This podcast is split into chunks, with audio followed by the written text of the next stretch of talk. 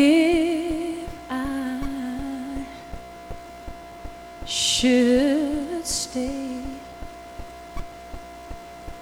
I would only be in your way. So I'll go, but I know I'll think of you every step of the way. And I will always love you. Hello and welcome to the Samuel Manuel Movie Podcast. I'm one of your hosts, Manny Manuel. And I'm your guest host, Mushhead. Hello, Mushhead. Hello, Manny Manuel. Thank you for coming back. Thanks for having me back. So excited to have you back. Are you? I am. We'll so see. excited. We will. I'll get sick of you in about five minutes. yep. Uh, Mushhead answered the bat signal. Sam has uh, is still on his um, musical endeavors. Sabbatical. Yep. He's like, I've had enough of that narcissistic asshole. I need to go play some music and cleanse my soul. So we've had some PFG, some past and future guests step up to the plate, and it is now your turn. Happy to be here. Happy to fill the shoes. It should be pretty easy. I mean, it's Sam. Come I know, on. really. But he he d- he does next to nothing Yeah. except for tolerates my narcissism. Yeah. We all do, though. So I know. really, it's not that hard. It's, it's not that hard. I gotta up my game. I, I figure being my friend's one of the most difficult things in the world. Uh, so yeah, I'm I'm so happy that you uh, that you came. You actually had already called your shot on this one. You uh, Yeah. you- I was like, hands up right here. Yep. Body guard me. Nice. All right. Before we get into the bodyguard, we're going to talk about a few movies that uh, we've been watching, and by we I mean me. Uh, so the first movie I'm going to talk about as I continue my 1992 trek, and I'm doing really good with all the movies I want to watch. Uh, so I watched this movie called Lorenzo's Oil, uh, starring Susan Sarandon, Nick Nolte, and Peter Ustinov. Uh, it's a true story of Lorenzo Odone, a Virginia five-year-old. He develops a degenerative nerve disease so rare that nobody is working on a cure. So his parents decide to immerse themselves in research and tackle the problem themselves. I watched this movie because Susan Sarandon got an Oscar nomination for her role as the mother. And I was looking forward to watching it because Rachel gave this a one. Oh, Rachel. I always enjoy watching movies that people either love when they give them fives or when they give them ones. Especially with Rachel giving something a one. She's a toss up because a one movie to her could be a five star to the rest of the world. Yeah. yeah. Rachel and I have very different opinions on film. Yes. and so I was looking forward to this. The one thing that she said uh, was she couldn't handle uh, the the kid screams a lot through this movie. Oh, yeah. I mean, whether a kid is sick or healthy, any child screaming is not an enjoyable sound. So I went into this movie thinking that there's going to be a lot of like child screaming. Now there is some, but not to the extent to which she said. This movie was not enjoyable to watch because the movie is 2 hours and tw- oh, it's 2 hours and 9 minutes long. Yeah. I have n- never had any desire to watch this movie. It's only two hours. I thought it was two twenty. Either way, so if it's two hours and nine minutes, for one hour and fifty minutes of this film, you get to watch a child suffer Oh. a lot. And like spoiler alert for, for real life, because this movie is real life. Uh, even the quote unquote happy ending isn't that happy for Lorenzo Oh. but he uh he does survive but his life isn't that enjoyable but the suffering that he had to endure and the incredible ordeal that his parents went through to help try to find a cure or remedy for this disease has now helped countless numbers of people Oh wow. because of this oil that they create, they help create, people with this disease can now live a normal life. So this is like, uh, based on a true story. This is a 100% a true story. oh wow, I had no idea. Yeah, it is a completely true story. Susan Sarandon, she's fine in this movie. Uh, mostly garnering an Oscar nomination for two reasons. One, this was at the height of her popularity, and she was getting Oscar nominations almost every year. And two, it's the early 90s, so there was not a lot of good roles for women in film. Fair enough. Yeah. but she I'm not saying she's bad. It's just when you compare it to today when there actually is really great roles for women, you're like, "Wow, we've come a long way in 30 years." yeah. So don't get me wrong, she's still good. It isn't Susan Sarandon. Uh, Nick Nolte, his character, whose name is escaping me off the top of my head, so I'm gonna quickly find it. Uh, Augusto uh, is Italian, so we get to listen to Nick Nolte talk with an Italian accent. How did that go? It's at times comical.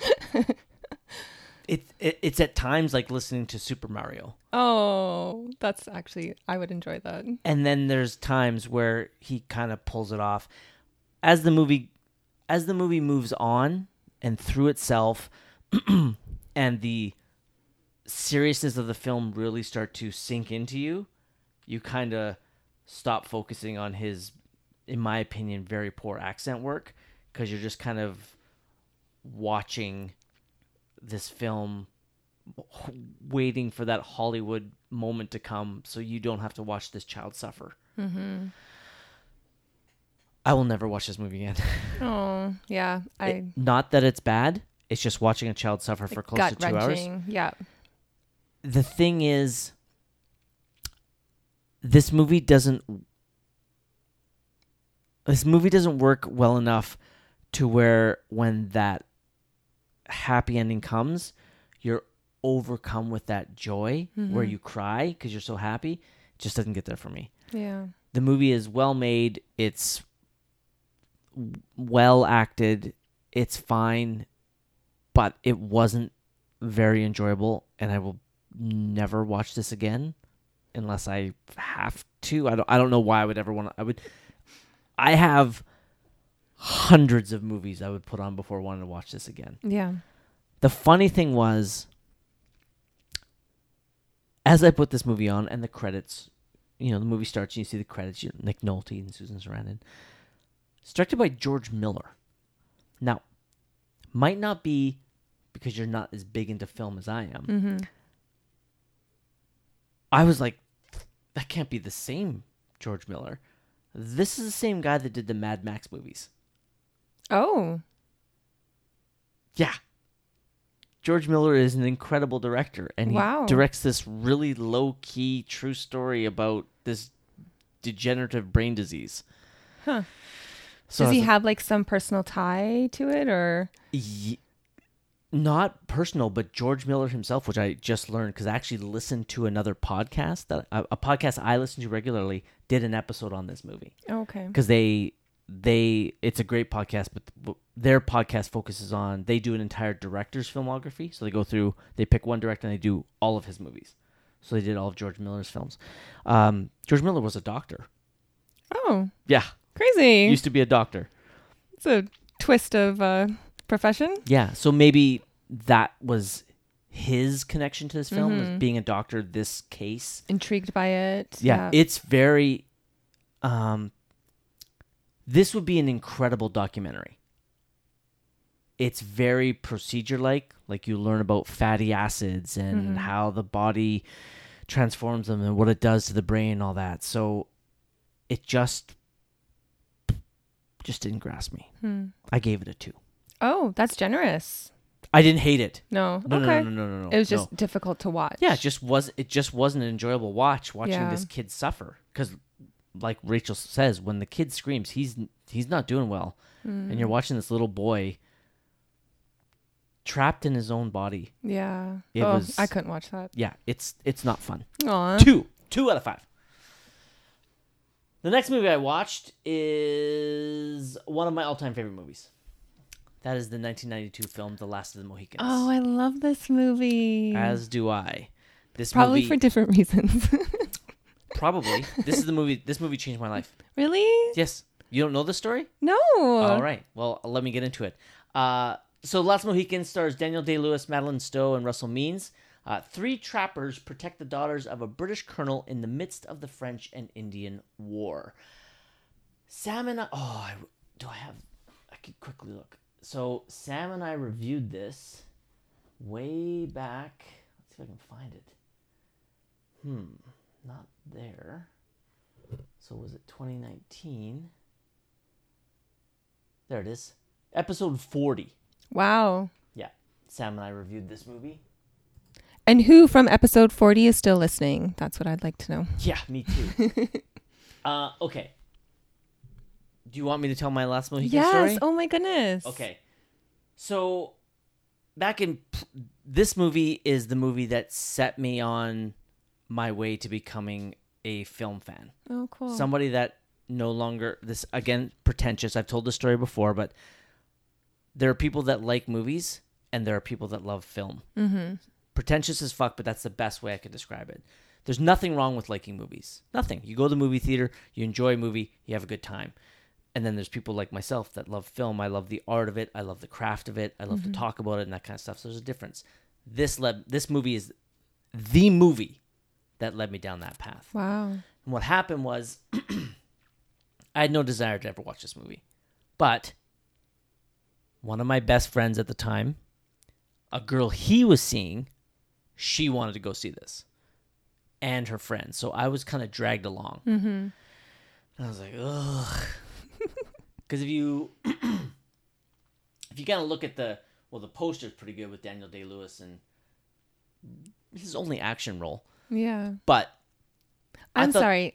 The lead actor is Daniel Day Lewis? yeah, I would never have put that together. You didn't know that was Daniel Day Lewis? No. He's so young. Yeah. Well, it's 30 years ago. That's crazy. So I didn't know who Daniel Day Lewis was Yeah. when I watched this movie. I didn't even know the director Michael Mann, who ends up becoming one of my f- probably top 10 directors, top 15 for sure.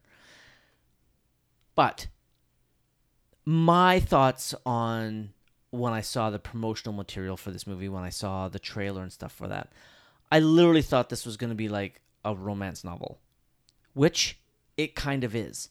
But because you have Daniel Day Lewis and Michael Mann in this film together, this film is beautiful. As I was watching this movie, I'm watching arguably the greatest actor of our generation, of the last 20 years. Last 30 years, you can put it up there. He's one of the greatest actors to ever grace the screen. So I'm watching, a, and I, at, I'm 17 at the time of this film. Okay. So I'm like, I, what, like wow, like this guy's good, and this is probably in the bottom third of his performances. But bottom third of Daniel Day Lewis is better than some people's best performances. Yeah. So I'm like, wow, like this is really good.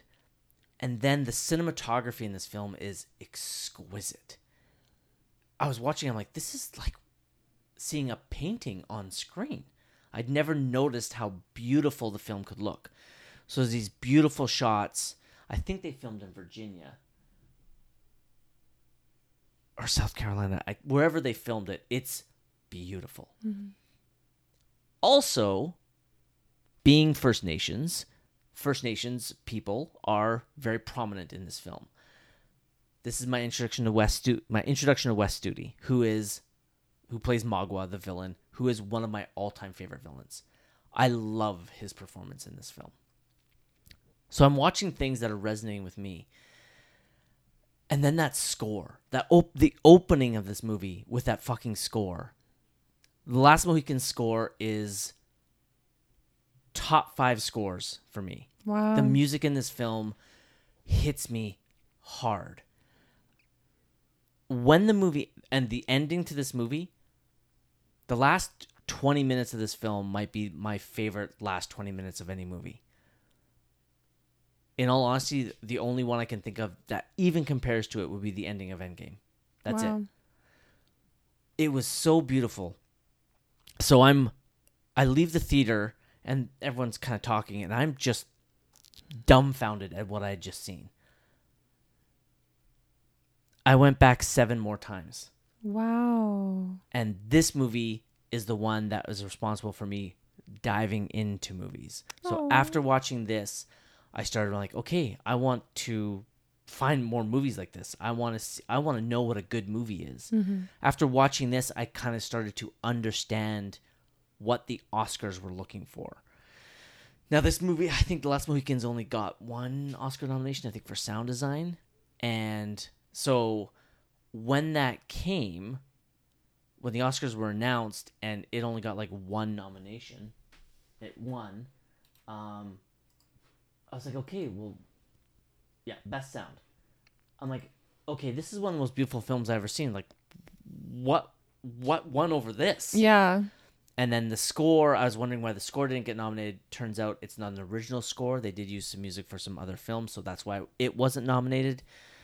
And it that just led me down the path. And then two years later, Pulp Fiction comes out, and it's fucking game over for me. Crazy. Oh, I had no idea. I love that. Yeah. Uh, so Last Mohicans is one of my all-time favorite movies. I think it probably sits around sixth or seventh all-time favorite mil- movies. I've already talked about how much how important this movie is to me, but this this movie just brings me nothing but joy, and I can watch it over and over again. Every time I watch it, I am just so happy at Daniel Day Lewis' performances, but I'm really riveted by West Studi's performance as Magua.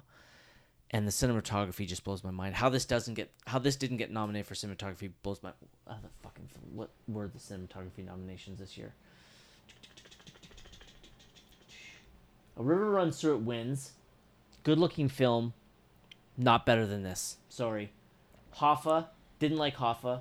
Howard's End, fine. The Lover, haven't seen, and Unforgiven is a beautiful film.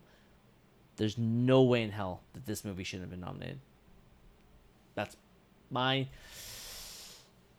That's my story in Last Mohicans. You seemed excited about it.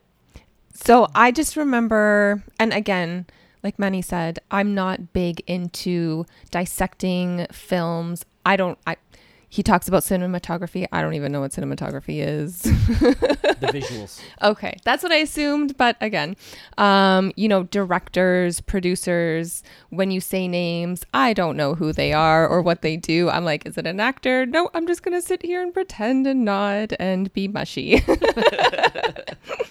Um, I remember how movies make me feel. Um, I'm very emotionally attached to the films that I see. Um, and I just remember being a little girl, like so 92. I don't know if I watched this the year that it came out, but it was roughly around the time. Like I remember being young. Um, so like the 9 to 12 range, I would imagine. Um, better things to do than sit. How long is this movie? Two twenty, I bet. Oh, Yeah, I remember it being long. Um, no, it's a buck fifty two. okay, well, still two hours for like a young girl is. Yeah, I didn't sit through this whole movie. Shocker. um, to this day, it's very rare that I sit through a whole movie. Um, I just remember it being very powerful, very striking. Um, just the the movement, the language. Um, I just yeah, it was just it was a beautiful movie. That's that's what I remember from this. I don't think I've watched it since. So after hearing your story, it's definitely one that I'll have to revisit where I can actually fully appreciate it as an adult. so next movie night. Yeah, definitely. It's fun. Any excuse to watch this movie again. Uh, so shock of all shocks is a five out of five for me. Yeah. Wow. Easy five. Aw, I fucking love this movie. cool. All right, next movie was a movie my daughter wanted to go see. I had no desire to see it. Really? No. ah. There was nothing about this movie that led me to believe it was going to be good, and I was proven true. That movie is Boo. DC League of Super Pets. Crypto, the Superdog, and Superman are inseparable best friends, sharing the same superpowers and fighting crime side by side in Metropolis. However, Crypto must master his own powers for a rescue mission when Superman is kidnapped. Crypto, voiced by Dwayne The Rock Johnson, and Ace, voiced by Kevin Hart, everyone's favorite uh, buddy bros in the world right now. uh, their chemistry is easily apparent in this movie. I have no affection whatsoever for DC superheroes. Uh, I enjoy Batman, but even Batman himself would rank probably not even in my top 10 superheroes of all time. I agree with that. I am a Marvel fanboy through Whoop and whoop. through. I have no problem admitting it. now, granted, because I was a Marvel fanboy growing up, I only collected Marvel comics, so I never even read a lot of DC comics. I'm not disparaging them in any way, shape, or form, but I grew up on Marvel. I literally have over a thousand comics of Marvel comics right there behind you. I collected the collecting cards, not the comic books. Yeah. yeah. so this didn't really appeal to me that much, but Maya really wanted to go see it, and any chance to go to the movie theater with my daughter, I will take. So I was happy to take her. Sadly, I didn't find myself laughing that often in this, but there are two incredibly entertaining moments. One almost had me crying. Really? Yep. Like sad tears or Sad happy tears. tears? Okay. sad tears because there is a moment where spoilers not really there's a moment where ace that is uh, whatever dog kevin hart is playing talks about why he is in this foster home why he's in this pet shop waiting to be adopted his story is almost at the same level of heartache as Jesse's story in Toy Story 2. Oh. What? I'm, look at that. I can feel them. quivering. Jesse's story is definitely uh, more powerful, Yeah. but Ace's story is really good. And I was like, oh my God. I'm like, you almost got a reaction out of me. And then there is an absolutely incredibly hilarious moment between Ace and Batman near the end of the film. That is fucking awesome. the rest of the movie is okay. Yeah. There are definitely some moments.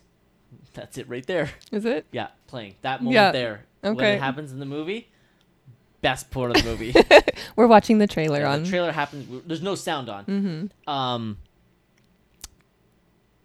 some of the ideas in the film are incredibly inventive and a lot of fun.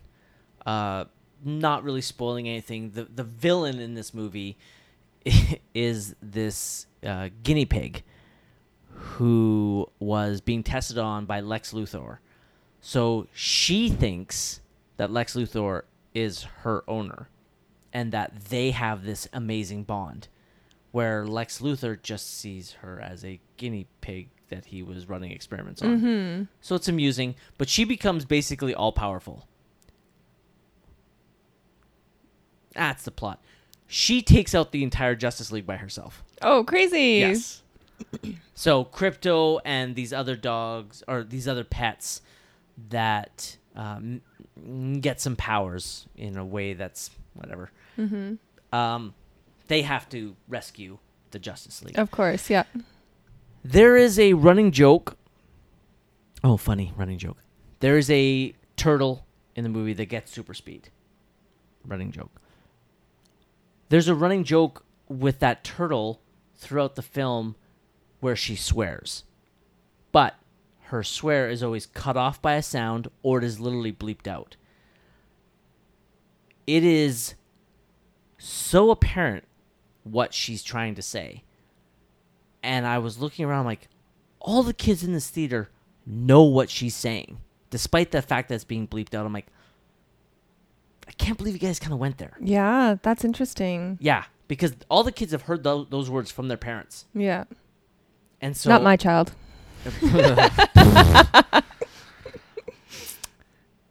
so I'm like, I'm not a. It's not a big deal to me, but I, I just found it to be an odd choice Mm-hmm. because it, it it's right in your face. Did Maya comment at all about that or I don't remember this movie. Even Maya said it was just okay. Really? Yeah. Okay, cuz I'm dying to know what her thoughts are. Yeah, she was like, it was okay. Okay. Yeah. So DC League of Super Pets, it's a 2 out of 5 for me. Wow. Okay, cuz Emmy really wants to see this and we were going to go I think next week. Um I really want to see this Th- too. uh, there's no reason not to go. Yeah. I personally think that you're going to really like it. Oh, 100%. This Yeah. like animated dogs, cartoons 100%. This is my movie. Yeah. Yeah. Not for me. Uh, I didn't enjoy it. I'll be surprised if it gets anything lower than a 3 from you. Yeah. I'm thinking it's you're, you're going to give this a 4. this is this is a this is a this is made for Mushhead. Nice. Love it. I'm Awesome. excited. Okay, cool. Uh, and the last movie I want to talk about is the Netflix film The Gray Man, which is the most expensive movie Netflix has ever made. I heard that. Yeah. Uh, Net, uh, the Gray Man, uh, directed by the Russo brothers, who did Avengers Endgame and Avengers Infinity War, as well as um, Captain America Winter Soldier. So, movies that I enjoy. Uh, starring uh, Chris Evans, Anna de Armas, and Ryan Gosling. The plot when the CIA's most skilled operative, whose true identity is known to none, accidentally uncovers a uncovers dark agency secrets, a psychopathic former colleague puts a bounty on his head, setting off a global manhunt by international assassins.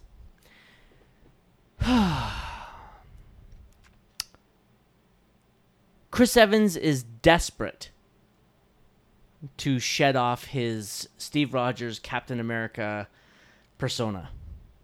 Uh, he started off well in the movie Knives Out. Have you seen Knives Out? No, I haven't. great film. That's a, definitely another movie that we should watch. Mm-hmm. Plays a bit of an asshole in this large family dynamic. He's kind of like the the rich boy asshole in the family. It's fun, still charming because it's fucking Chris Evans. Yeah. Uh, in this movie, he plays a psychopathic uh, bounty hunter who is still charming because it's Chris Evans, but he's having fun with it. Now he's in a completely different movie than everybody else. he is having a lot of fun. Everyone else is taking this pretty serious. Ryan Gosling is basically playing the same character they did in Drive. Okay. He is super cool. Now, I don't think he's as cool as he is in Drive because I really like that character, but he has scenes where he is chewing a toothpick. He is the coolest guy in the room. The action scenes are well done and over the top to the point where a lot of them are a beyond belief. Now, that doesn't bother me because I watch James Bond films, Yeah. right? You can just let it go. Or what is um Mission Impossible? Yep. Yeah. The funny thing is with most Mission Impossible movies, especially the later ones, like basically Ghost Protocol on, so like 4, 5 and 6. Mm-hmm. Despite the fact that he's doing these really incredible things, they come across as believable. Yeah.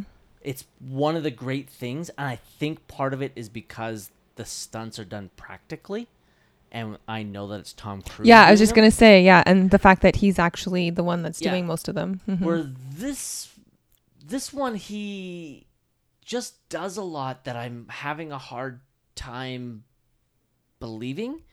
Didn't take me out, but I was just like, nah, whatever. They just try to put too much into this movie. Like he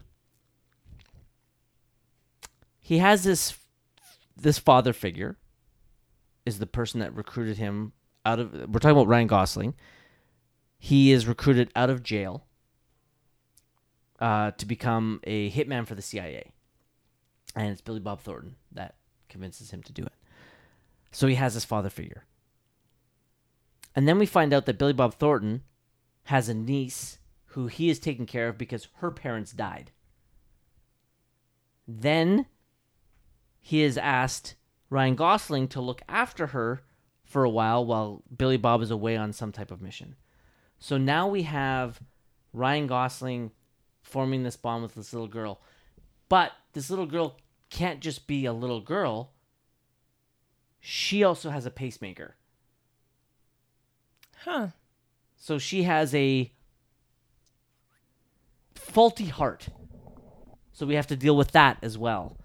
And then we have to learn about other past trauma that Ryan Gosling has. They just keep adding these things into him. I'm like, you don't need this. It's not important to learn. It's it serves no purpose to know that Ryan Gosling was abused as a child by his father. Mm-hmm. There's no. It it serves no purpose, except for us to be like, that must have sucked. Yeah. Sorry, you had a shitty life. Now, granted, some people have seen this might be yelling at me. It is important because his father is the person that he killed when he was younger. That's how he got in jail. Okay, great. Mm-hmm. It, it's it's just not. It wasn't. They just put too much in. They're trying too hard. Don't try too hard. It's a stupid action film, and it's a lot of fun. Yeah. Ryan Gosling is throwing quips around. It's fun. Chris Evans is having the time of his life. Mm-hmm. I still had a good time with this movie. It was completely enjoyable. The action was great. The plot makes no sense, but it sure was fun to watch. Cool. Gray Man is a 3 out of 5 for me. Have you seen this? No, it's on my watch list. Um, I wanted to try and get to it this week actually, Mm-hmm. um, but just ran out of time unfortunately. Yeah. I think you'll like it. Yeah. Yeah. I will watch it, um, but it's not one that I'm like dying to watch. Like I want to watch The League of Super Pets over The Gray Man. That's a poor choice. it's a mushy choice. For me, it's a mushy choice. Um, there is a scene, oh, of course, with any action film nowadays. Wait, nope, I take it back. With every action film, the stars have to show off that they worked out for their role, Oh yes. and there's a scene where Ryan Gosling is shirtless, and I honestly thought I'm like, that's not him, Hmm. because he is ripped. Yeah. Now, I'm a straight man. But Ryan Gosling in Crazy Stupid Love has one of the nicest bodies I've ever seen. That scene that he has with That's a spoiler. There's a scene where he go, there's a scene he goes on a date with somebody and reenacts a moment from Dirty Dancing. And he takes off his shirt. And one of the great lines from that movie, which is so incredibly enjoyable, is What are you, photoshopped? I agree. He is delicious looking in there. but in here, he's like ripped. Like those big, like the big shoulder and big arm. Like, not to the point where you're like, ew, like that's too big. Because it still suits his frame. But like in Crazy Stupid Love, I think he, I, I thought he was like, kind of like the perfect body for his size and body type. But in here, he's like he's kind of jacked, like Yeah. even a little bit bigger. So, for any girls looking for a little visual yumminess, you'll get some in here. Because us guys get them all the time. Eva Mendes is a lucky lady. Yeah. yeah. Yeah. So those are the movies I've been watching. Cool. Let's get into our main review, and that is The Bodyguard. Released November 25th, 1992, directed by Mick Jackson. Never heard of him. Uh, written by Lawrence Kasdan, an incredible screenwriter. Okay. His uh, credits include um, this little movie, you might have heard of it. It's called Raiders of the Lost Ark. Never heard of it. No. No. Yeah, he wrote the Indiana Jones films. He also wrote this film. A lot of people like. Let's see if I can pronounce it correctly. I think it's called Star Wars: The The Empire Strikes Back. Hmm. Again, never heard of it. Yeah, Weird. So he's got. He also has. Um, he's also written a lot of other movies I like. He wrote and directed a movie that I like that I will never recommend, but it's Wyatt Earp. It's Kevin Costner's. uh, version? Wyatt. yeah, not the, We've- not Tombstone. No, I know, but we've talked about this on Tombstone. Yeah. Yeah. Um, you all know how I feel about He it. also wrote this other really great, very entertaining western called Silverado that I fucking love. Um, Lawrence Kasdan is a great uh, screenwriter. nice. Uh, This movie starring Kevin Costner, Whitney Houston, Gary Kemp. Who the fuck is Gary Kemp? Why do I have that name on there? Who's Gary Kemp? Oh, I, uh, Oh, is he That's Psy? Psy. Yeah. awesome. Hate It's had a Psy. meta score of 39. I know. When I was wa- I was like looking through, and I was just like, ooh, Yeah, that is not good. that is low. Um, this didn't win any Oscars. It had two Oscar nominations, though. Uh, it was nominated for Best Original Song, I Have Nothing, and Best Original Song, Run to You. Ugh. Whitney. Um, it did get seven Razzie nominations, though. I saw that. Didn't win any, but it did get nominated for Worst Picture, Worst Actor for Kevin Costner. No. No. Worst Actress, Whitney Houston. You can make an argument. Trust me, I've seen worst acting in this year. Um, worst Screenplay. Mm, nope, I don't think so. Worst New Star, Whitney Houston. And worst original song, Queen of the Night, which I believe you What? were, yeah, which I believe you were just singing to me before we started. I hate these people. yeah, the Razzies are assholes. Yeah. Yeah. Clearly. Uh, budget of 25 million. It grossed 102, 122 in the U.S. That makes it the seventh highest-grossing film uh, domestically that year, and 411 million dollars worldwide, wow. making it the second highest-grossing film of the year. Do you know what number one is? In 92? Yeah. I'm going to guess Last of the Mohicans. No, last one. Oh, is that another 92? that is Oh, that is a an. 92. Yeah, I no. don't know. I don't know what was in 92. What movie are we gonna do next week? Aladdin? Aladdin's the highest-grossing film. That Mm. they do. Wow. That's shocking to you? That is shocking to me. It's a fucking Disney animated film. I know, but still, it's an animated film. like the kids are watching that. All the kids were watching that. Yeah, but there's mm. Uh, the plot: A former Secret Service agent takes on the job of bodyguard to an R&B singer whose lifestyle is most unlike a president's. That's a horrible plot synopsis. Jesus Christ! IMDb, do better. All right, Mushy, you. As soon as you saw that we had this on the docket, you raised your hand Yes. like a nerdy kid at the front of the class, begging to be a part of this episode. There's only one reason, and it's probably the exact same reason why I was all over Tombstone. Well, Tombstone's a little bit different, but All right. Tell me your spoiler free thoughts on Bodyguard. Tell me if you can remember the first time you watched it and why you wanted to be a part of this episode. Well, why I wanted to be a part of it is easy. So easy. Two words Kevin Costner. He is the love of my life when I was younger. Oh, I just, I love all things Kevin Costner. I'm actually really surprised because it was much later into our friendship when I realized that you also were a Kevin Costner lover. Big time. Big time. Um, yeah. Oh, I just everything, everything. Kevin Costner, he's fantastic. Um, Whitney is incredible. Um, watching it this time around really got to me. I wasn't expecting it to. Um, so the fact that I was very emotional in different parts, um, just having that like foresight Yep.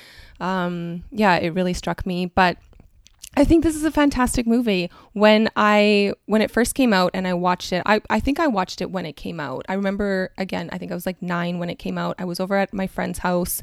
Um, So we you rented it. yeah, we were sitting in the living It would room. have been mid 1993. Yeah, I think it was like yeah, the summertime ish, um, and uh, we just all sat around and the music. Loved the music. We had the cassette tapes. I remember being in the car and with my mom singing at the, at the top of my lungs. It would come on on the radio. Just loving Whitney Houston. Um, it was just a great film. I obviously being that age, a lot of it I didn't fully understand, but I knew the whole um, superstar music, um, having somebody Mm-hmm. protect you and having somebody like threaten your life and all that stuff. But again, I was still very young, very sheltered, didn't fully grasp the like the bad guy, the stalking, Mhm. all of that kind of stuff. So yeah, I just it's a great film. It has Kevin Costner. Nice. I definitely saw this in the theater Mm-hmm. because this was one of the biggest hits of the year, and w- well, I was 17, so all the girls wanted to see this movie, both because of Kevin Costner and because it's a love story. Mm-hmm. And so guys got to tag along because there's some action in it. So I saw this in the theater. I remember thinking it was okay. And then I've watched it. I've probably watched this movie, mm, I don't know, maybe 15 times over my lifetime. I really only watch it for Kevin Costner. I have unabashedly expressed my love for this man over the course of 219 episodes of this podcast. I think he is just incredibly charismatic, and he has this. In- I was I want to say incredible, but it's not entirely true.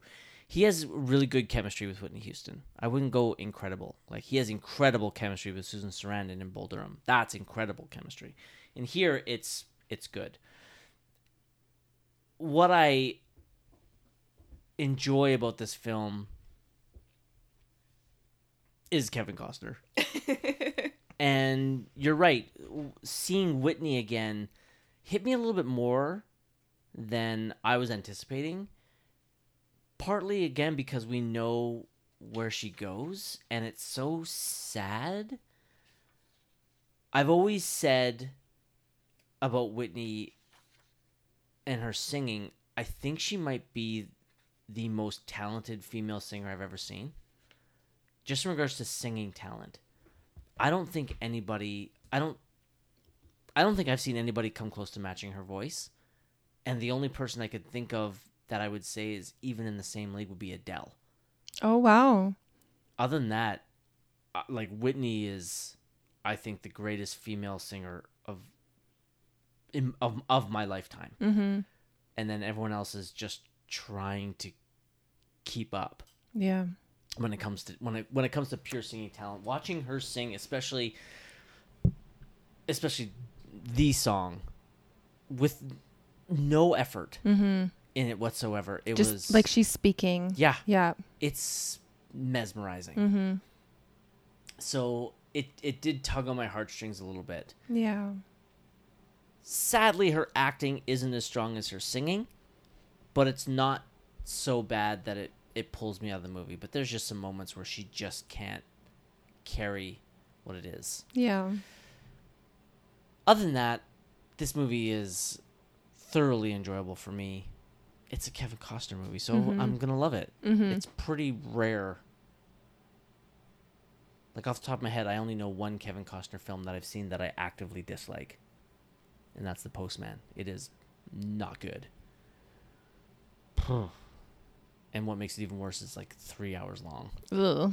and I sat through it. So that's like Wyatt Earp for me. I love Wyatt Earp. I know you do. I can't. Fucking I love cannot Wyatt Earp. get through the first part of it. It You need puts. him. You need him to get the tombstone. I guess. Like I just need to start forty-five minutes into the movie. That's fair. That's fair. Um, all right. Why don't we get into the movie itself? Spoilers for The Bodyguard, a 30 year old film. Three, two, one, ha, go fuck yourself. All right. The opening scene sets up Frank as a good bodyguard. We have this tracking shot of him holding what we obviously can assume is his client who has just been attacked and he has shot a man. Um, we learn that he doesn't want a permanent position. Can I say something? You can. So rewatching this, when that character came on, I was like, "Oh my gosh, is that Antonio Banderas?" I think that actor is a is a soap opera actor. yes, and that's probably why I recognize him because growing up, my mom me like always had soap operas on.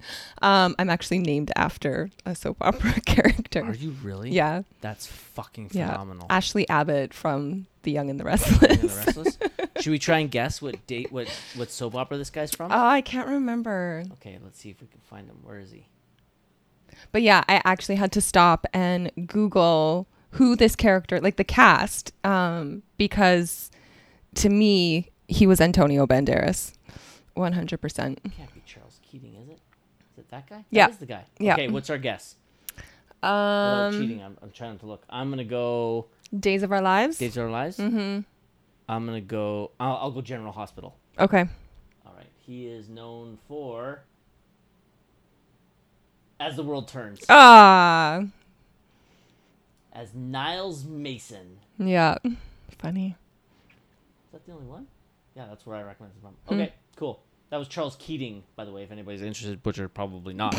uh, AKA Antonio Banderas. he, uh, we do learn he doesn't want permanent positions. He's just there for short times. He doesn't want to grow attached. Apparently, we also learn he doesn't want to protect celebrities. And and dude needs like a housekeeper while he's away. Yeah, he's a bot. Like that's one of the things. He's a bodyguard, so he's all about maintaining security and stuff like that. But he allows his mail to Yes. pile up outside his house. I'm like, Hello- dude, Hello, rob my Squatters. house. Yes, that's exactly what I was thinking. I was like, this man is going to have squatters in his house because nobody's picking up his junk mail. Yeah, Oh my Yeah. gosh. Yeah. fully agree. Yeah. So, it's hold on. Uh, Devaney, uh, played by Bill Cobbs, who we don't learn how he we find out, but Frank's apparently one of the best in the business, and uh, he comes over to try to recruit him, but he doesn't work with celebrities. But he uh, gets enticed by a, a very even it's thirty years ago, and he's getting paid three thousand dollars a week. Well, he requests it, right? Like originally it's 2000, and he's like, yeah. Uh, we do get a both amusing setup and then a, a little payoff later. Wow, his knife skills. Mm-hmm. He screws up with the first two knives. and But is he really screwing up or is he just playing him? I think he's playing them. 100%. And He's having some fun. with yeah, it, but it's especially when it amusing. like throws backwards and Yeah. he's like, whoop, I wouldn't stand there. uh, it's very amusing. It, it that's me falling for Kevin Costner's charm. oh, he's so charming. And his one liners, this whole movie. Love it. Uh, so he agrees to look over the situation, and he goes to Rachel's house. I love this whole scene of him seeing how poorly her security is already set up, continually using fake names. Did you see? So I on my rewatch. Yeah. So I watched it twice before coming on. My rewatch, I finally noticed in the rearview mirror. Did you see the truck? Yep. Okay. Oh yeah, he sees the truck. Yeah, but I didn't notice it until my second rewatch, and I Ah. was like, "Yes, Uh, so the speaker box doesn't work properly. he's got a Ah. tee tee with the little wires." Yeah. the security is lax. Uh, we meet the driver, who Henry, Henry. the chauffeur. Yeah. Yep. who lets him in just as easily. Mm-hmm. I think he says his name is Henry Ford. No, he Thomas- says that. Yeah. Thomas Edison. yeah.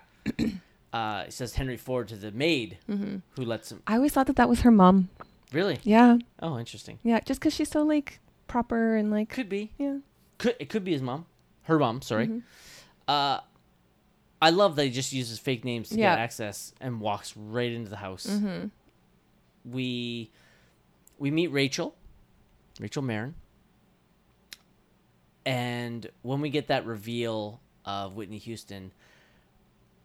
It kind of took my breath away. I'm like, she's Mm-hmm. so beautiful. is. She is strikingly beautiful. And she's so casual in that first scene too. Yeah. Yeah, Just pure beauty. Raw beauty. she's very apprehensive about him being here. Doesn't want this to ruin her, uh, ruin her- her life, or to even be her, Her image. yeah. image, or for this security change to even be noticeable. Mm-hmm. And you can see Frank. They start making all these rules, and Frank is just dumbfounded. He's like, "What the fuck? Like, not a. ch- I- I'm not gonna work in these Yeah. conditions." Why am I here? so he he decides I- I- like i can't do this But he goes outside and I think he runs into Fletcher Yep. and it's Devaney that comes out and like begs him to stay, like come see why we want to hire you. So they take him up to Rachel's quote unquote room, which we find out later it's not her actual bedroom. It's one that's staged for probably I think S- Cy calls it some show, but like It's like a lifestyle- magazine cover or something. Yeah, Yeah. something like that. Lifestyle of the rich and did you see it? No. Lifestyles of the Rich and Famous. I used to watch Yeah. Mm. that show and just had nothing but jealousy. I hated that show. Aw. And I watched it every week. I'm like, you guys have a yacht that's bigger than me and my neighbor's house. Why can't I be rich and famous? Yeah. No, I never thought that. I did. I never thought why I can't I be rich and famous because I'm like I have nothing to offer. I, don't, I have no skills except for being a narcissistic asshole. Mm. Apparently that's a prerequisite for being famous though. Oh, there you go. I'm halfway there. Yay. Uh, but we find out that somebody broke into their room, left a note, and then masturbated on the bed. Mm-hmm. The whole like dialogue language in that scene just cracks me up so much. I don't know if I should talk about it now or like during the quotes, Whenever you like. but they're talking like they in the span of 10 seconds Mhm. um masturbated, jacked off and then penetrated. But like they're talking about different things like somebody came and penetrated the house. Like good choice of words when somebody came into her bedroom and masturbated on the bed, jacking himself off. Like it was just really funny the the language that they chose. I appreciated it. now, I'm not one to kink shame, but I can't.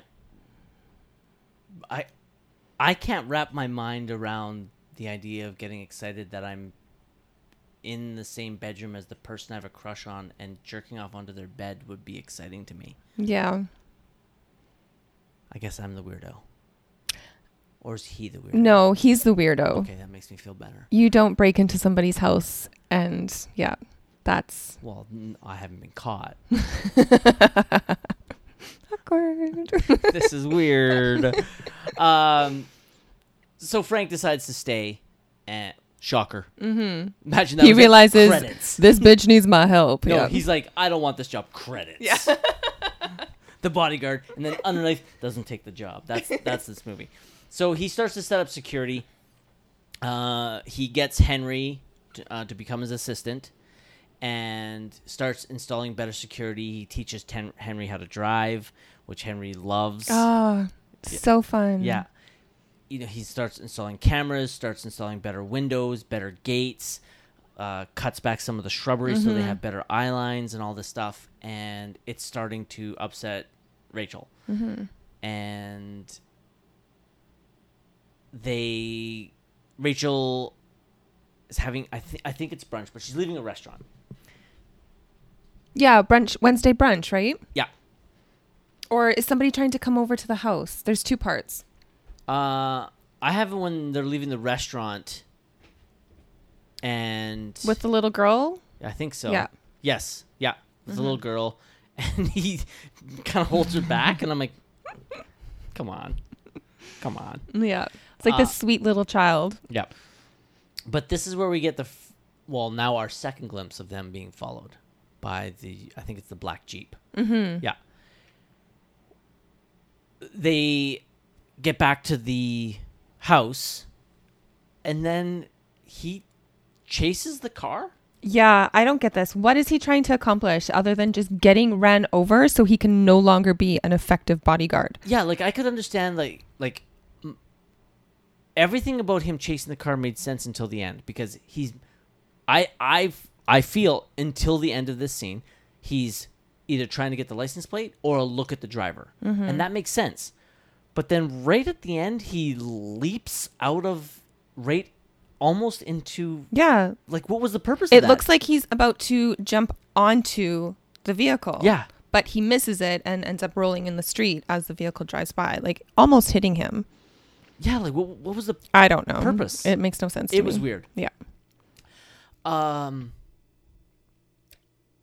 Rachel and Frank go shopping at a little secondhand store, it looks like. And the flirting starts. Rachel's testing the waters. Yeah. what I love about Whitney Houston's performance, and this will actually touch on something you and I talked about prior to the podcast. Um, Kevin Costner gave this incredible eulogy at her funeral. They do have really good chemistry. Kevin Costner has been quoted saying that Whitney was the love of his life. I don't remember hearing anything about an off-screen romance between these two. No, I think it was just that admiration, that respect, that that love. I have to think that something happened. Really? I do. The way she looks at him throughout this film makes me believe like this was their only movie together. Yeah. And he spoke at her eulogy. Yeah. So they had some type of really great bond, which in turn makes me sad because if Kevin cared for Whitney as much as what it appears that he did, seeing where she went in life later must have been one of the hardest things. Mm-hmm. Heartbreaking. Yeah. Yeah. But who knows? Maybe they maybe they just did have a great bond and just became really great friends. Who yeah, knows? cuz isn't Kevin married throughout this whole time? Kevin's been married twice. Yeah. I'm pretty sure he was married to his first wife during Sure. this the filming of this. Definitely think that has stopped Hollywood superstars from Fair enough. from not going outside the marriage. Fair enough. Um, but he won't bow down to her. He won't give in to her demands, Mhm. and it turns her on. She like all she does is ask him to get to grab that jacket, and he's like, "I'm here to protect you, not to shop Help for you shop. Help yeah, you I shop." wrote it down cuz I thought it was so cute. Um and you can see it both annoys her and impresses her because Frank's not in her entourage. He's not a yes man. He's there for his job to protect her, and that's it. yeah. I think she also sees this like as a bit of a challenge. She comes Rachel comes across as like I want it more when I can't have it. Well, and I think that's the superstar mentality as well. You know, they're so used to either everybody wanting to be within their sphere to either have a, a just a glimpse or a part of that energy that is a superstar. So they're either leeching something from you or they're throwing themselves at you. You know, superstars are very accustomed to getting things for free. And uh, so I think she's just like, okay, well, there's this guy, this attractive guy. I'm, you know, Rachel Marin, one of the biggest superstars, um, singers. Of course, this guy is going to want me. You know, like she's never not had somebody fall at her feet just to be close to her, right? When you look like Whitney and can sing like Whitney, how could you not? Yeah. Uh, they go to a club. This is another scene I really like. Mm-hmm. We we get the setup of Frank giving Rachel a transmitter so she can let him know whenever she needs him. Mm-hmm. Frank not a fan of this. He sees this as a big security problem, considering she has a legitimate stalker who has broken into her house. Mm-hmm. Whereas Rachel and Cy they're aware that she also needs to continue her appearances to continue being a superstar. And Mm-hmm. Her fame fame is fleeting, right? Yes. Yeah. Not back then though. Now it is. Yeah. Now fame is so fleeting.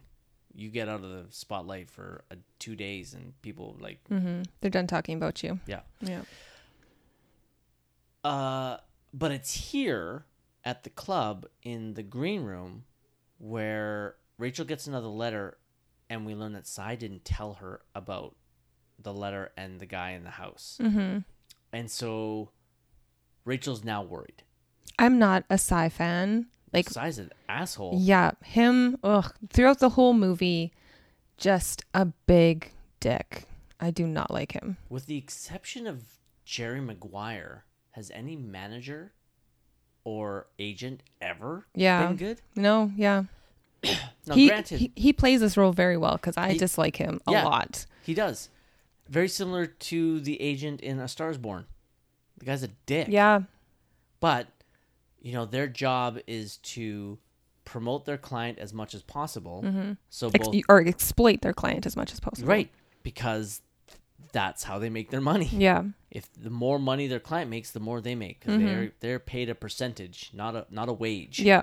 So if I can get her to make a hundred million dollars, that's ten million for me.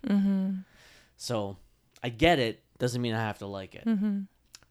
But she decides that she's not going to run from this freak, and goes through with the show. This scene, one of the things I love about this scene is how the power dynamic switches a little bit when they're in public Yeah. in private and stuff like that, Frank has the power. Mm-hmm. In public, Rachel does. And this might be my favorite acted scene from Rachel, and it's all physical. When she sticks up that hand, Ugh. You It- feel it. you do. Yeah. You really feel that power that she has. Yeah. Not just power over him, but the power of her on stage. Commanding. Yeah. I love it. I won't even lie. It's a bit of a turn on. But that's also that's Whitney. You know, Yeah. that's her on stage. That's the power of Whitney. Yeah. Yeah.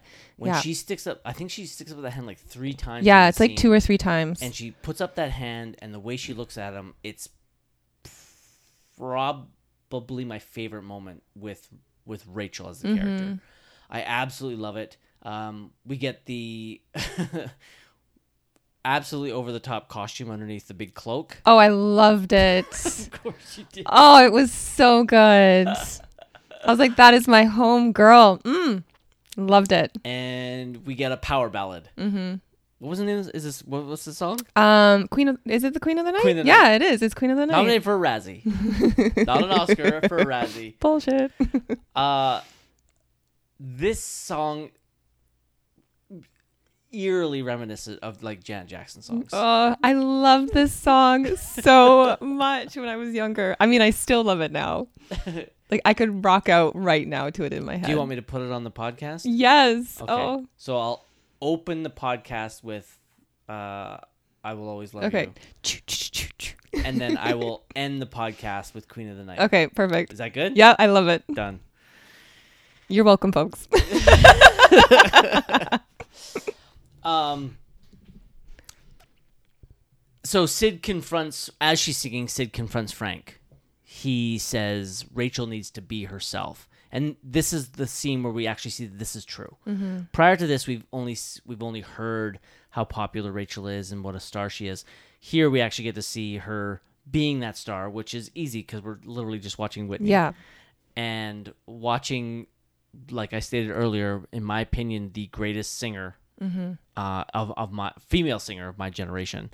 uh, It's an absolute sight to behold. Uh, the crowd rushes the stage. Okay, when that first guy came on, I was like, this is a bad choice. Uh, like, and you can actually you can see the um like the security along the stage Mm-hmm. like pushing back other people, and I'm like, why wouldn't they have pulled? Like, I don't see it as farmers' responsibility. It's not. to go out on stage and push him off. It should be the security guards down in the crowd pulling them off. Yeah, the security. i- If you have, if you have someone of this stature of what we think Rachel Marin is, who we learn is a massive pop icon, and spoiler alert for Letterhead, a Oscar nominated actress. Yeah. this is one of the biggest stars in the world. Mm-hmm. This is. uh, There, there isn't even a, a comparable person. Like you- I know people. Lady Gaga was Oscar nominated. Yeah, It's different though. Yeah. it's different. Like as popular as Lady Gaga is, this is back in the '90s where we had a monoculture. We didn't have a thousand channels. We had twelve. yeah. So if somebody was the biggest star in the world, they literally were the biggest star in the world. And so this this is huge. So someone of this stature being at this club and their security being unable to handle Minimal. Yeah. Yeah. now, granted, other people might be yelling, well, we see people rush on stage at concerts everywhere. Yeah, people sneak through. Mm-hmm. But still, it's not Frank's duty. It's Frank's duty to protect her, but it's the venue's responsibility to for have crowd control. for crowd 100%. control. Yep. Um, but then when the crowd rushes the stage, there's nothing anybody can do. No. you can't prepare for that amount of people. Rachel falls, She And- gets pushed accidentally, but yeah. uh, and then is picked up by the crowd. The nice thing with this being in the '90s is that she's just, it's, while she is obviously scared, because now she's no longer in any type of control and is being manhandled by hundreds of people. At least they're only crowd surfing her. Mm-hmm. I feel nowadays people will be trying to rip some of Oh, that costume off, 100%. and probably a fair number of sexual assaults Mm-hmm. copping a feel where they could. Mm-hmm. Frank grabs her, and when he picks her up, she fucking melts. Yeah. You can see it immediately. Mm-hmm. Like that. She is instantly glad, safe, feels safe, and so incredibly turned on. She is instantly wet. she fucking melts when he picks her up. Melts. Might be her second best performance part of this movie. that look on her face when Yeah. he picks her up is probably every girl's dream Mm-hmm. to have that to have your man even though he's not, at this point he's not even her No. man Yeah. but to have a man make you feel that safe That yeah, 100%. it is l- it, i shouldn't it's not every girl's dream there are gay women that don't want protection from a man there are Mm-hmm. straight women that don't want protection from a man but to have somebody yeah h- make you feel that safe, that protected. Yep. 100%. And I feel like it's both ways, like for a man or a woman to to have somebody that you're just yeah, easily. Somebody that you could feel safe with. Yeah, I'm just not trying to like think. protect you, but like th- where you know no matter what who you are, your heart is safe with them. just trying to think of that uh, i'm 100% agree But you would want that. hell yeah Yes. Ah, hell yeah Yeah. so tony tries to lead the way out Fuck Tony. Fuck, I hate Tony. I hate Tony so much. no you hate tony at the beginning I hate Tony in the beginning. you hate I, tony until we get back to the mansion Yeah. okay but No, after the hotel. after the hotel Yeah. You know, when they go to the hotel, I can't remember. It's like In an, for an Miami? event. Yeah, yeah, yeah. oh that's I still don't like Tony then. okay It's after that. that's fair um so tony tries to lead the way but frank has al- me, guys. I know what I'm doing. But Frank has already sent the limo out back Mm-hmm. because he knows that that's the best route. Because he's smarter. yes. Well, Tony, like, Tony thinks that he knows what's best, but he's like he's been protecting Rachel. He says uh, we s- learn later earlier on he's doing this out of love. Yeah. I don't I don't think that he's in love with Rachel. It never comes across that way. It's that he's probably been her bodyguard for a long time and Mm-hmm. they have a, a very close bond. I don't think he pines after her. or anything No, like I that. don't think so either. I think it's more. Like a big um, brother kind of thing. Yeah, exactly. But And he's used to having her tell him what to do, Yep. not the other way around. yeah. And Tony ne- what Tony is having a hard time with cuz it's a guy thing. Mm-hmm. two alphas butting heads, only one of them can be, and he doesn't really want to acknowledge that Frank would be better than him at this job. Frank's protected the president, Mm-hmm. so he would obviously know. I would have a much better idea, but uh, they go out back and they head home safely. Uh, in the limo, she's obviously shaken by what's happened. I would be shaken Mm-hmm. Yeah. by what's happened. It would be very scary to just be to be overwhelmed by a crowd where you you literally have no control of your body. And she has been kind of quote unquote like ripped apart at this point too, Yeah. right? Like the crowd has uh, did she fall in the crowd? Like she kind Yeah. Oh no, yeah, so oh, one of my favorite parts and I'm sure you saw it, but I don't want to go past it without talking about it. So, Buddy with the blonde hair, her We're stalker. not there yet. No, in the crowd. You must Oh. did you see it? Oh yeah, Okay, when like Frank like yeets him, like he kicks him and he goes flying. Oh, it's so good. that guy's really creepy. Yes, he's so creepy. Do you think that actor had a hard time getting dates after this movie? Well, probably not because I'm sure he's either dyed his hair or is wearing a wig. Um, yeah, I don't know what he looks like in real life, but I can't see him being that creepy. Like if in real life now, we probably wouldn't even recognize him. I hope. Can't find him in here. Hmm. Whatever. But yeah, I I hope not. To be known as the creep from the bodyguard for the rest of your life, that would be horrible.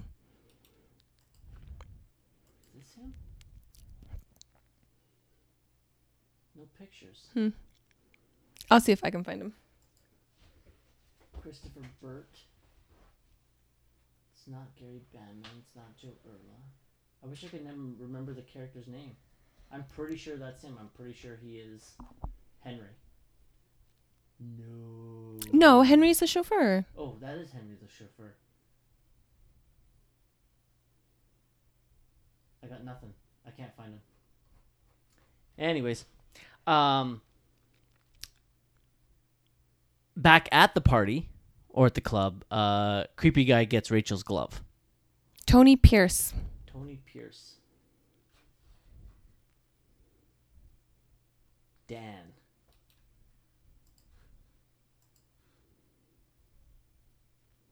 We're pausing to Google Tony Pierce. If you would also like to Google Tony Pierce, you will know what we're talking about. Right, no pictures of him on IMDb. Oh, this guy. Yeah, that's him. Wow, he looks normal there. Yeah. Good for him. Um, okay. Back at the mansion, um, Frank puts Rachel to bed. Again, you can see that she's loving this being taken care of by Frank. And who wouldn't? It's fucking Kevin Costner. He can tuck me into bed anytime he Yeah. wants. Tony Pierce is actually in Dances with Wolves with Kevin Costner. Yeah, he's. Uh, I think he's one of the people at the end of the movie in the that come to his. Spoiler alert for Dance of the Wolves, which I cannot wait to rewatch. Yeah. Uh, I think he's one of the one of the army guys that show up after he's left. Yeah, yeah, He's at the end. I'm almost positive. Yeah. Uh, we go to the kitchen. Oh, great scene. He's eating the apple with a knife. no, it's a peach. it's a peach. 100% it's a peach or nectarine. It's not an apple. Interesting. Yeah. Tony arrives, soaking wet, Mhm. Pissed off. very pissed off. Tries to sucker punch him, Mhm. misses, and then gets swept off his feet, kicked to the lower, and then put the puts a chair over his throat. A fucking badass move I've always loved. Yes. Oh. Doesn't learn his lesson. Mhm. you'd think after that, you'd learn. You're like, okay, I probably shouldn't fuck with this guy. And Farmer is so coo- cool, Yes. so smooth throughout this whole scene. uh, tries again, gets his ass kicked, gets Mm-hmm. the always fun dragging them across a tabletop or countertop, smashing glasses, and Everything dinnerware, everywhere. Yeah. throws him down, uh, He's bleeding now at this point. Yep. Yep.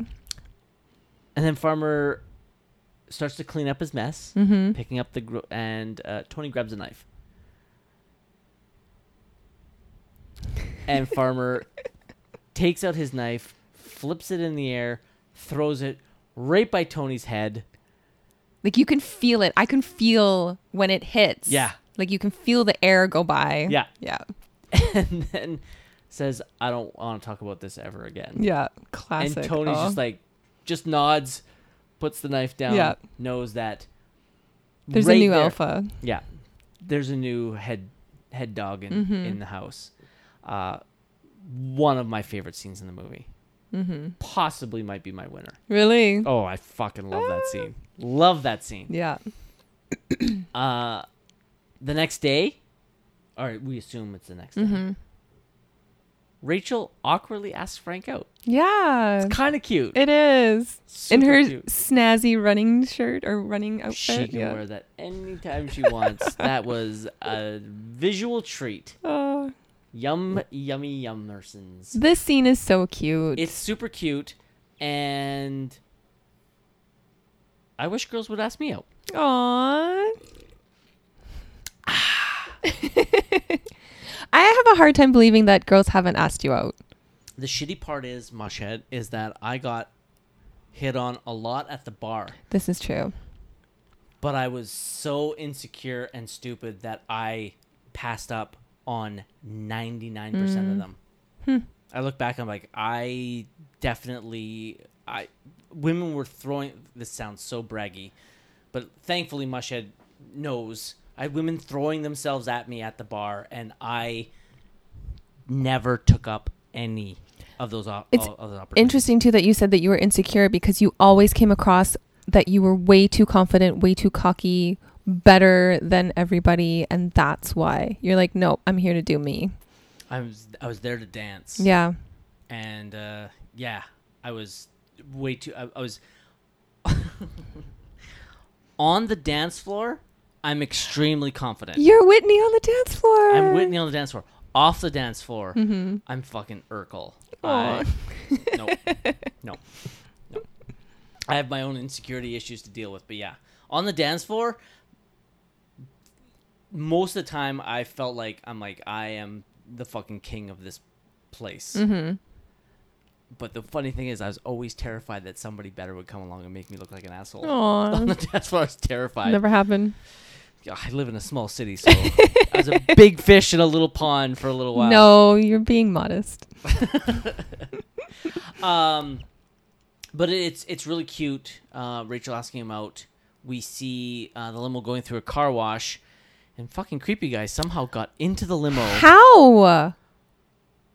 the only way I can think of because we see that Henry's not in it. So for some some way this limo is automatically going through. So the only way I see it is that it's on a track that pulls it through. So Henry pulls it onto the track, gets out, and as it's being pulled through because it's limo and longer, he jumps into the back. That's the only way I see it. Because Yeah. if he opened the door at any time, that inside is getting soaked. Yeah. So that's the only way I see it happening. Yeah. Either way, who cares? We're talking logistics. It's a movie. I know, but that whole scene I didn't I never bought. I was just like, what? This Yeah. doesn't make any sense. How did he get in there? And also, he like he reaches into the seat and pulls out one of her autographed pictures. How did that get in there? Mm-hmm. Yeah. You would oh. have, you would have to push that picture in there to Yeah. get that in there. Like we, I know we see the scene where she's asking people to sign it, but think of think of seats, and for you to get a picture yeah, in there. but that whole scene is when they start getting chased, right? So Henry, when they're driving back from like brunch or lunch or whatever, um, he steps on it, like he floors it, and everything kind of goes flying. You see it, and then Mm. I would imagine when they're getting out of the limo, they're pushing everything, shoving everything, trying to grab their stuff. Like that's just how I envisioned it. okay, I love that explanation. Mm-hmm. Thank you. I retract my statement. Okay. Oh, we see his little shrine he's built in his locker. We don't know where this locker is though.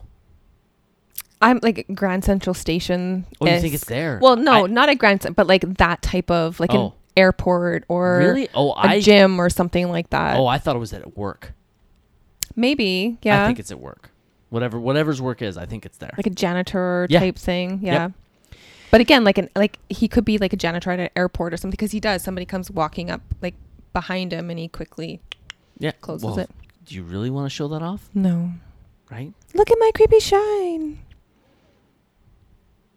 Have I ever had- No, I've never had a creepy shrine. Oh no.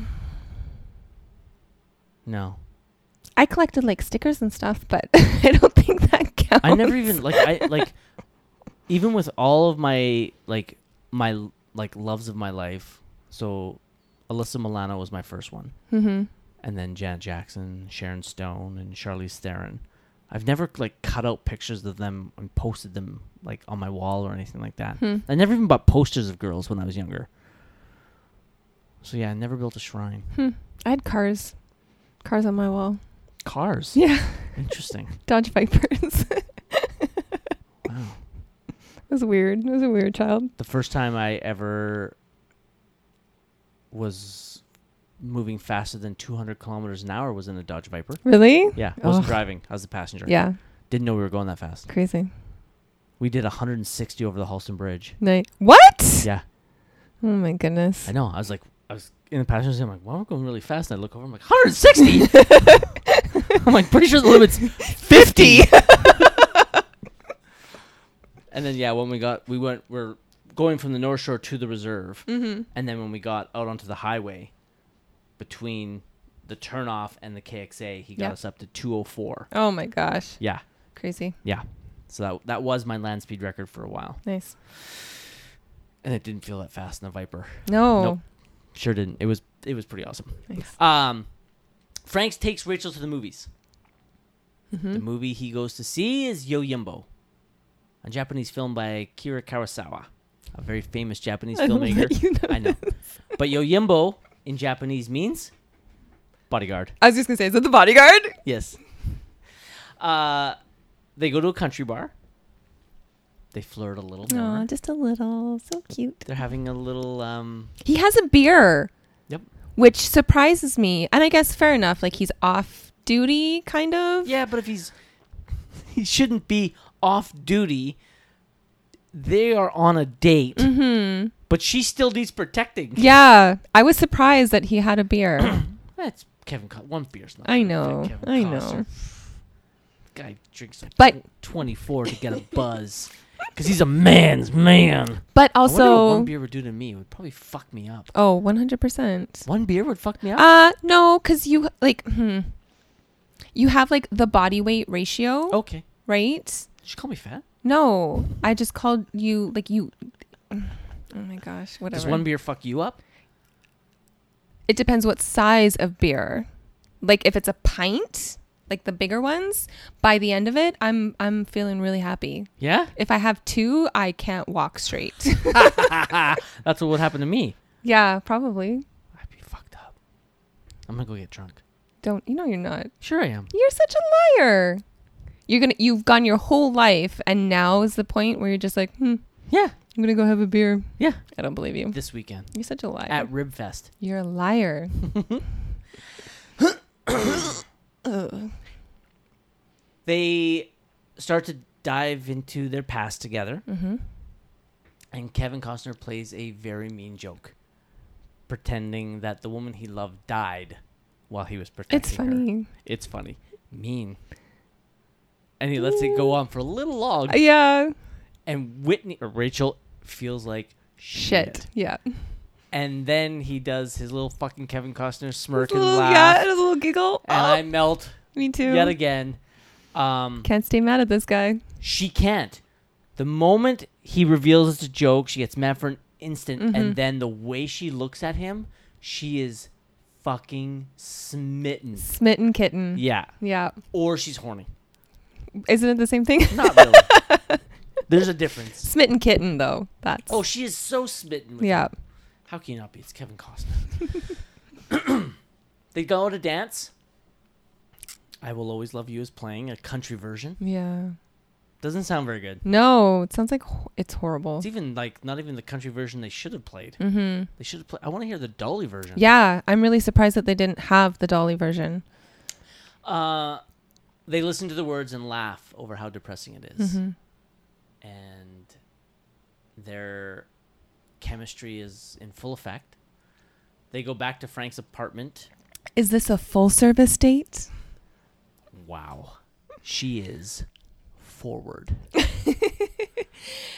I just love it when they're sitting there and she's just like, I'm talking about dancing. And we're thinking, we know what's happening because we've watched the movie before. You are not just thinking about dancing. And yes, this is a full service date. Um, she grabs the sword, Mm-hmm. and he shows how sharp it is. Mm-hmm. Great, great part. Yeah, you like that? yes.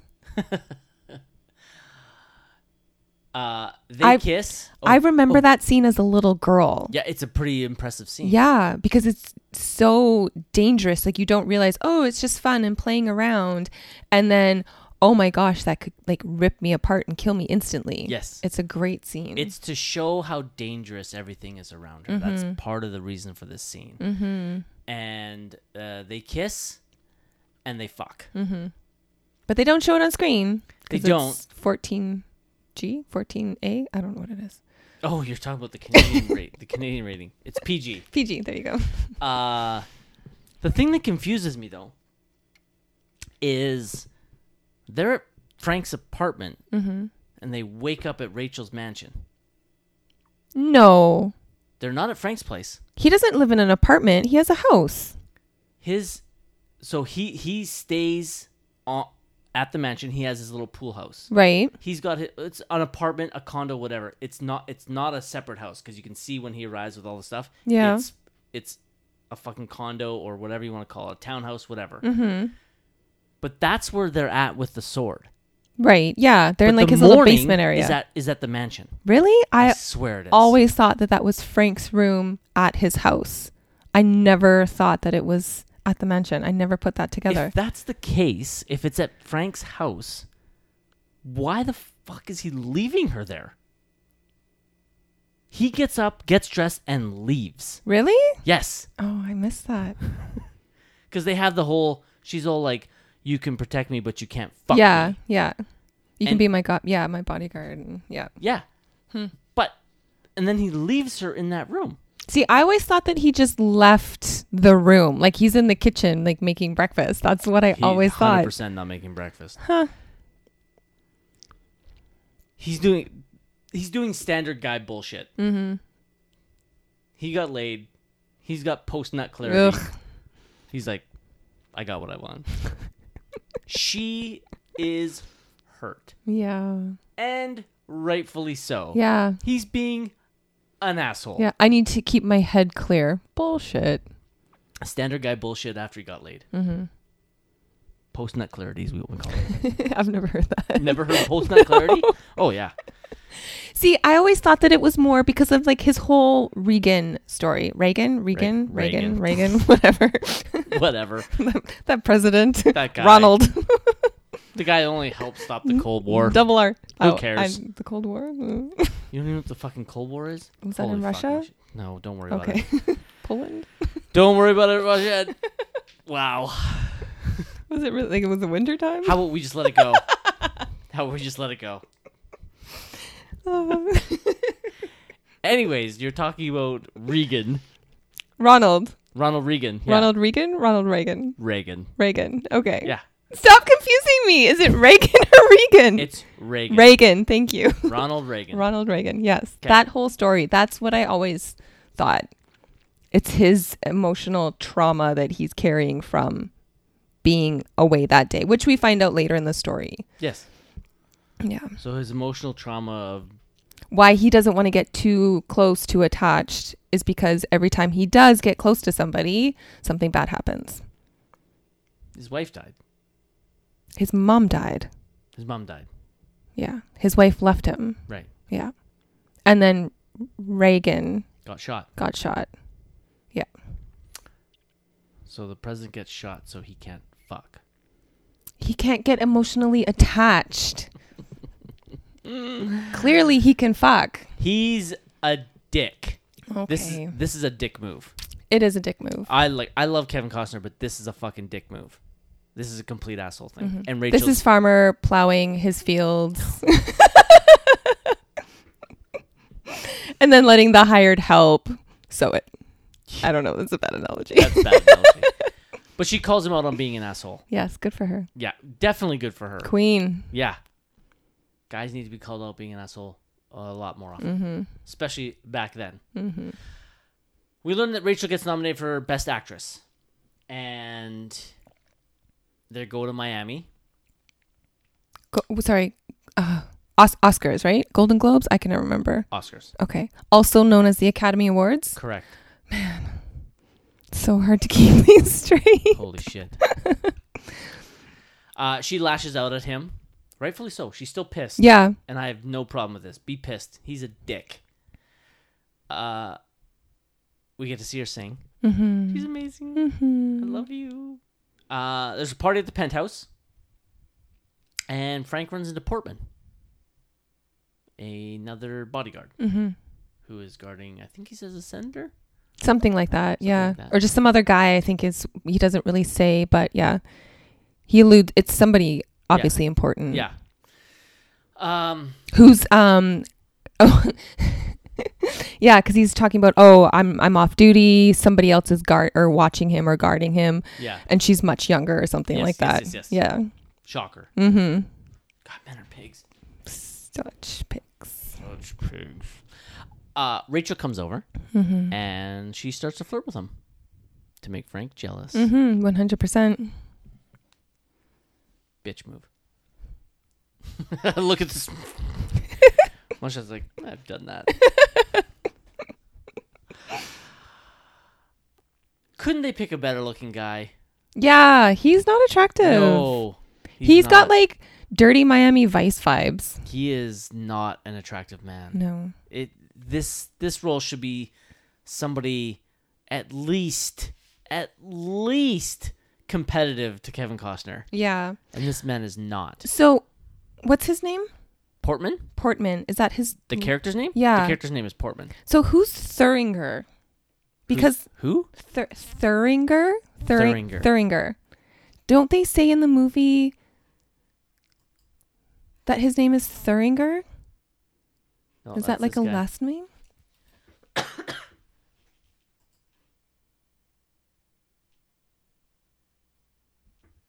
Huh. Anyways, I thought towards the end they called him Thuringer. And then when I was looking over different quotes, they call him Portman. Portman? Yeah. Portman is the. This is the actor that played Thuringer. Oh, okay. Oh, that's Danny Glover. Hmm. I don't know who this guy is in the movie. Oh, okay. Neither do I. Anyways, Okay. What about him? um, no, I was just I was very confused with what this guy what like his name. I was like, is Thuringer like a last name and Portman's his first name? No, those two different characters. Okay, No idea who this guy was in the movie. if you guys know and you can explain it to me, please comment below. Can you comment on this? I don't even know. I can't comment. Okay. Oh wait. Uh, blah, blah, blah, blah, blah, blah, blah, blah. Rachel takes Portman into her room. Mm-hmm. Uh, they start making out. He's gross. He is gross. Um, she stops it. We get a little um, a little reminder of uh, like a Men? ha- well, a little reminder of hashtag Me Too. Yeah. Takes about fifteen no's, and physically pushing him for him to get the hint that she said no. Mm-hmm. That was a nice reminder. Yeah. This Of- is another like God complex. Like, I save your life, and I'm this, and I'm that. You can't say no to me, and yeah, you're just like a weak little female. Yeah. Mm-hmm. God, my people are my gender is fucking disgusting. Alright.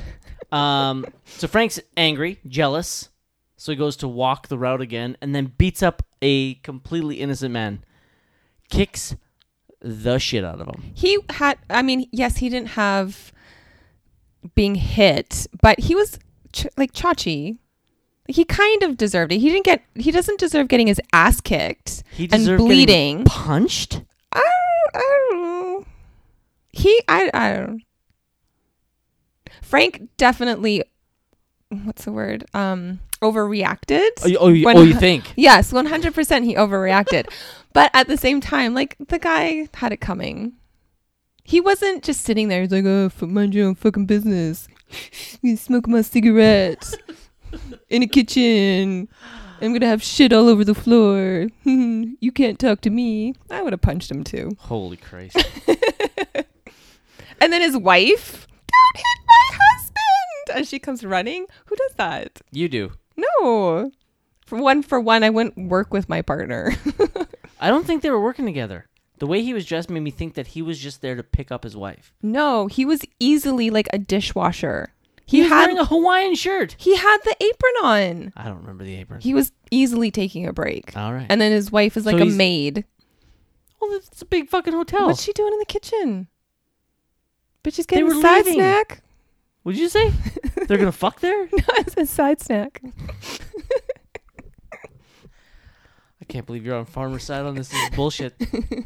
Uh, Rachel I'm gets a- always going to be on farmer's side. Even when he fucking busts a nut and and busts out the door, Yeah, still 100%. you're fucked up. Fucked up. Cuz I see it I see it for like inside like where his, inner- heart his inner turmoil. Yeah, where that's Where coming was from. his inner turmoil f- six hours before when he was balls deep in her? the passion took over. yeah, and then he has got You've never- nut clarity. You've never had let allow the like turned your brain off. You're like this is something that I shouldn't be doing, but I'm going to do it anyways. And then in the morning you regret like no, I should have been like an active adult and I should have stopped this, but I didn't. So now I need to stop it from going any further. How old is Frank? He's a grown ass man. How old? Youngest possibly that Frank Farmer could be. 42? Youngest? I, I agree. He's in his 40s. Okay. I don't do any shit like that in my 40s. In my 20s, when I was a stupid young boy controlled by my hormones, 100%, I was even bigger asshole If back you then. were had the opportunity to sleep with a superstar? Am I her bodyguard? Yeah. No! What? Fuck! No! And you had a beer? Oh, okay, I'm fucked. I forgot the alcohol part.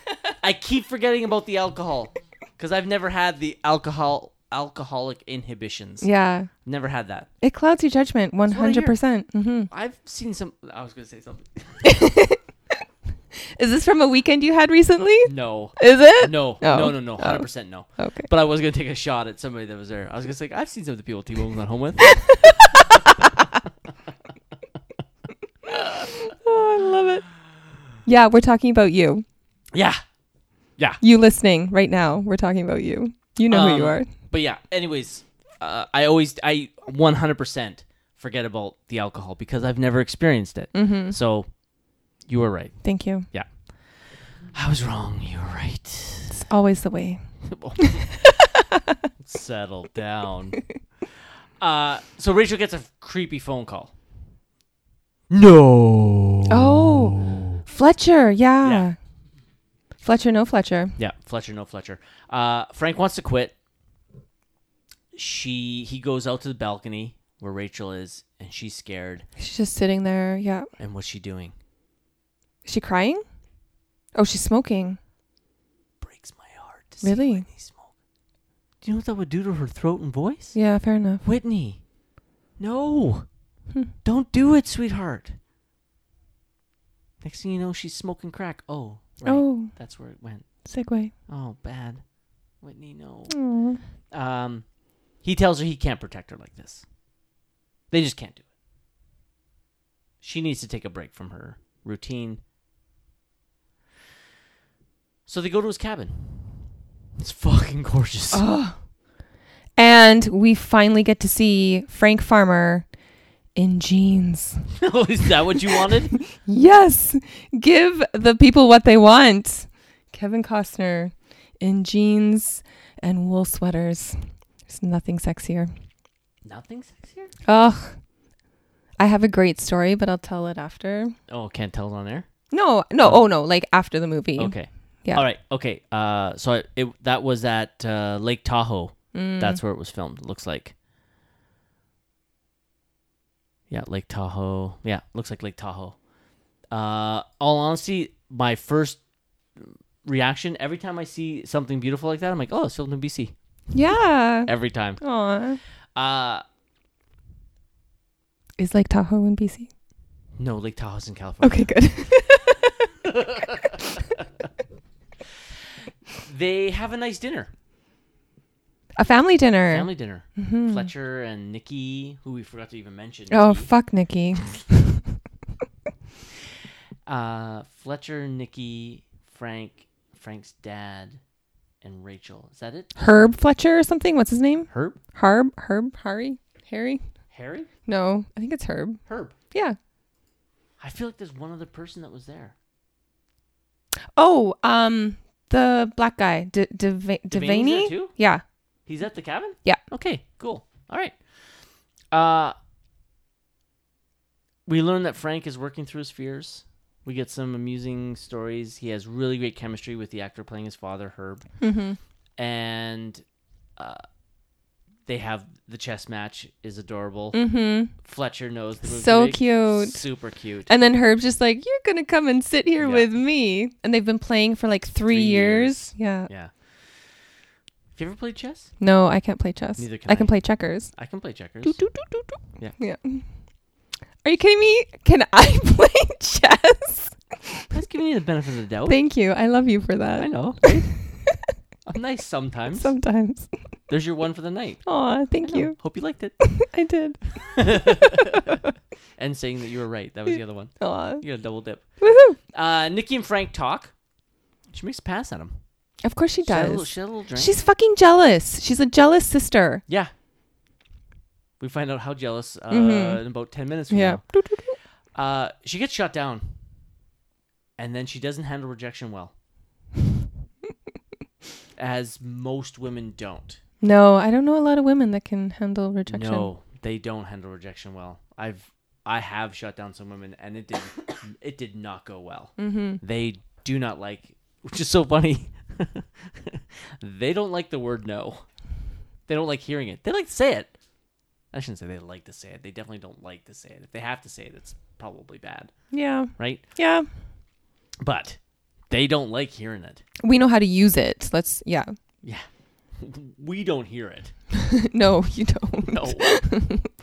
Blah. That's why we've perfected how to say it. That's why we perfected to not hear it. let's, let's try the 10 different ways of how to say no. Yeah. We already To saw make that it scene. register. Yeah. We already saw that scene. Aw. um, Frank and Dad go for a walk.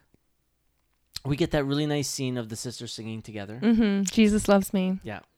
Really, uh, really adorable. Really nice harmonization. Again, anytime we get Whitney singing, Mhm. let's just do it. But I always felt so bad because Nikki has a very beautiful voice. Um, but it does. It just I don't know if foreshadows, but like if that's the right word, but it, it just captures their whole relationship Mhm. of Nikki starting out and then Rachel coming and just completely overshadowing her. And that's kind of how the song ends, right? Like yeah, I think at least it comes across that Rachel's intent isn't malicious. mhm. She's just like, oh, I want to sing with my sister. She sees this as a beautiful moment, and Nikki's just like, this is my fucking life. Mhm. And this is why I did what I did. Yeah. Frank sees footprints in the snow. Have we? Oh, yeah. Okay, we're getting up to the part. Fletcher's going on the boat by himself. Fletcher. Okay, can we talk about Fletcher for a 2nd Let's do it. In every scene, almost every scene, except for maybe one or two, Fletcher is by some type of water. He's either by the pool, at the house, Mm-hmm. playing with a sailboat. Um, he's always near water. He's always got his like swim trunks on. Yep. To h- have him not know how to swim? Yeah. How is this possible? He's agree. left unattended in the backyard with a giant swimming pool. Like is the Giant swimming pool. is it just like a wade pool, like where No, he it's can not. stand? Nope. Exactly. There's a deep end. He doesn't have any water wings, and literally, there's no adult supervision. he for a for a I hate to be gender specific for a boy that age to not know Because how he's to what, swim. like I would say seven or eight, like eight. eight. I'm thinking ten. To Oh, really? 10, 11. Oh, okay, I didn't think he was that old, but like I maybe eight definitely to don't- ten. Yeah, eight to ten and can't swim. Yeah, No. like I can understand not being able to swim in a lake when you're fully clothed. Like nobody, you're gonna I mean, anyone's gonna have a hard time doing that. But yeah, I there's no way I would let my smaller child be unsupervised in a backyard near a giant pool, knowing that they can't swim. Okay, I had a pool when I was grade four and five, so that's nine and ten. Was I unsupervised? Like I Now- know, Now, granted, granted, I'm casting no aspersions to my mother here, and at the time, my mother's boyfriend, who we were living with. I'm a really good swimmer, hmm and I'd had numerous swimming lessons by the time I was this age, like lots. hmm I can remember playing around the pool. The pool itself, the pool area that we had was fenced off. Mm-hmm. But I can remember numerous times that it was a game I actually played with my friend. I'm gonna get into this. I would take all of my action figures, like my GI Joes and all that, and I would throw them in the pool all together. Mm-hmm. And then, you know, the jets in the pool. I would have water races, so I would not touch them, but I would like use something to m- make the water move, and I'd make them go all the way around the pool, and whoever got to the end was would win the water race. Yeah. I don't remember my mom being there. No, but your mom probably wasn't throwing a concert inside her house either with hundreds of people Yeah. and really loud music where if you screamed, she wouldn't have been able to hear But that's you. me not remembering. Yeah. I'm not, you know, playing by the pool and looking around. Is my mommy here? yeah, but also being a parent now, 100%, your mom was probably watching you through the window. Hundred percent. Yeah. Yeah. And granted, like if I had fallen in, it wouldn't have been a problem. Like Yeah. I was at that age, I was diving off the pool on my own. Swim like I Mm-hmm. could dive deep on, into the pool. Like I, I'm a really good swimmer. Yeah. Like I know there is a scene, um, I think it's one of the first scenes where um, Farmer meets Fletcher. There is a nanny sitting in a chair, Yep. but she does not look capable of saving a child's life in a swimming pool. No. Yeah, I kind of forgot that. Mm-hmm. Now, So, anyways, it just su- surprised me. okay, so this is surprising as well, right? We, he's by all this water, mostly unattended, and then is taking a boat out by himself. Mm-hmm. And there's n- like that. Nobody around. Nobody. Fletcher's a smart kid. Yeah. This is a very poor choice. Frank races to get him, dives, pulls him into the water. He does the car scene again, only this time he makes it. Yes. Knocks him out of the boat. knocks him out of the boat. Now, it looks like it actually was cold there. And we can see that the actor playing Fletcher, Fletcher was in the water. Now, he definitely looks a little bulky, so he probably had on, you know, like really protective clothing underneath, like a dry suit and stuff Yeah. like that. Still, though, that had to have been cold as fuck. And then the boat explodes. Yeah. But everybody gets mad at Farmer first. Of course, uh, well, of course they would. Why? I wouldn't. Why? I don't understand why you would get mad at him. To stop a small child from going out into the middle of the lake and then getting stuck? fair. How are they going to get him out? You're not Well, going to y- be swim out there? The 'Kay, water's well, cold. I, I think what they're mad. I think what they're mad at is the way that. Again, we have to remember that they're not. Nobody's thinking that the boat's going to explode. no. So if your job was to stop him from going on the boat, he got there with more than enough time to grab him or to get in the boat himself. I don't know if he could have grabbed him. I think maybe he could have jumped into the boat. Hundred percent, he could yeah. have jumped in the boat. So, and then Rachel, being the protective mother, seeing Frank knock her son into the water where he can't swim. But he has them the whole time. Yeah, And he very quickly pulls him to the dock. if you were if Emmy was on a boat and I came running and knocked her off the boat and dragged her into the water, would you be happy with me? I don't think I would scream at you for it, though. I think you might. because in a way you are still saving her she doesn't have a life jacket on she's taking a boat out into the middle of the lake where we can't access her Yeah. We'll see. Yeah. Who knows? I, let's be honest i'd yell at her dad before i yelled at anybody else It's true. uh the cars have been sabotaged, so they can't drive out. no and the phone lines have been cut Four lines have been cut. Herb says we can't walk out at night. That's way too dangerous. So they got a hole up in the house until the morning. Then they could walk out during the day when Mm-hmm. they have better uh, eye lines. Frank stands guard. Hears something, and it's Nikki, drunk. Mm-hmm. Is she drunk? No, just distraught. no she's got a full bottle of like oh, right. yeah, because whiskey now or she- something yeah, like be- that. because she realizes what's going on. Yeah. and she's fucked. the little dog Yeah. Mm-hmm. when he's standing guard so cute i love that Okay. part in the movie All right. yeah i just want Does that to Uh, i make just your want to favorite shout out scenes? Is it just- yes it does make That's my favorite ridiculous. scenes Uh, and I'll need to explain why um when we get to the favorite scenes. oh, I can't wait. Such uh, a shithead. I said you only get two nights there. You're only supposed to get one. You got two. Your fucking night's over. Uh, Your Nick- sarcasm is as rich as farmers in this movie. I wish. Nikki admits to hiring the hitman. Mm-hmm. She has hired somebody to kill her sister. Until the job is done. Yeah, I'm glad she gets shot. that's harsh. Yeah, well, Um, so she put in no safety protocols because the hitman doesn't even know who hired her. Mm-hmm. Doesn't know. There's no way to contact him to call it off. So this Mm-hmm. is isn't his name like Alejandro or something like that too? the oh her contact person. Yeah. who knows? Yeah. It's probably the guy at the beginning of the show. Yes, Antonio Banderas. Uh, she hates her own sister now. you see this coming a mile away. Oh yeah, Yeah. of course you do. She's hated. Well, and hate is a strong word. I'm sure she doesn't hate. She says that. Oh, yeah, no, she does. Fair enough. She hired somebody to kill her. Yeah. Of course she hates her. I hope you hate somebody if you've hired to if you've hired a killer to kill them. I hope you hate them, because if you're only like, ah, that person mildly annoys me, I'm gonna have them killed. When she's sitting there crying, I never wanted him to hurt the baby when she's talking about Fletcher. I don't understand about like so like in crime documentaries and like f- stuff like that they're always like oh you know I, I just wanted him gone i didn't want to hurt the kids or hurt blah blah blah what the fuck do you think is going to happen when you kill fletcher's mom and bitch, you know you're going to jail because they always catch the bad guy.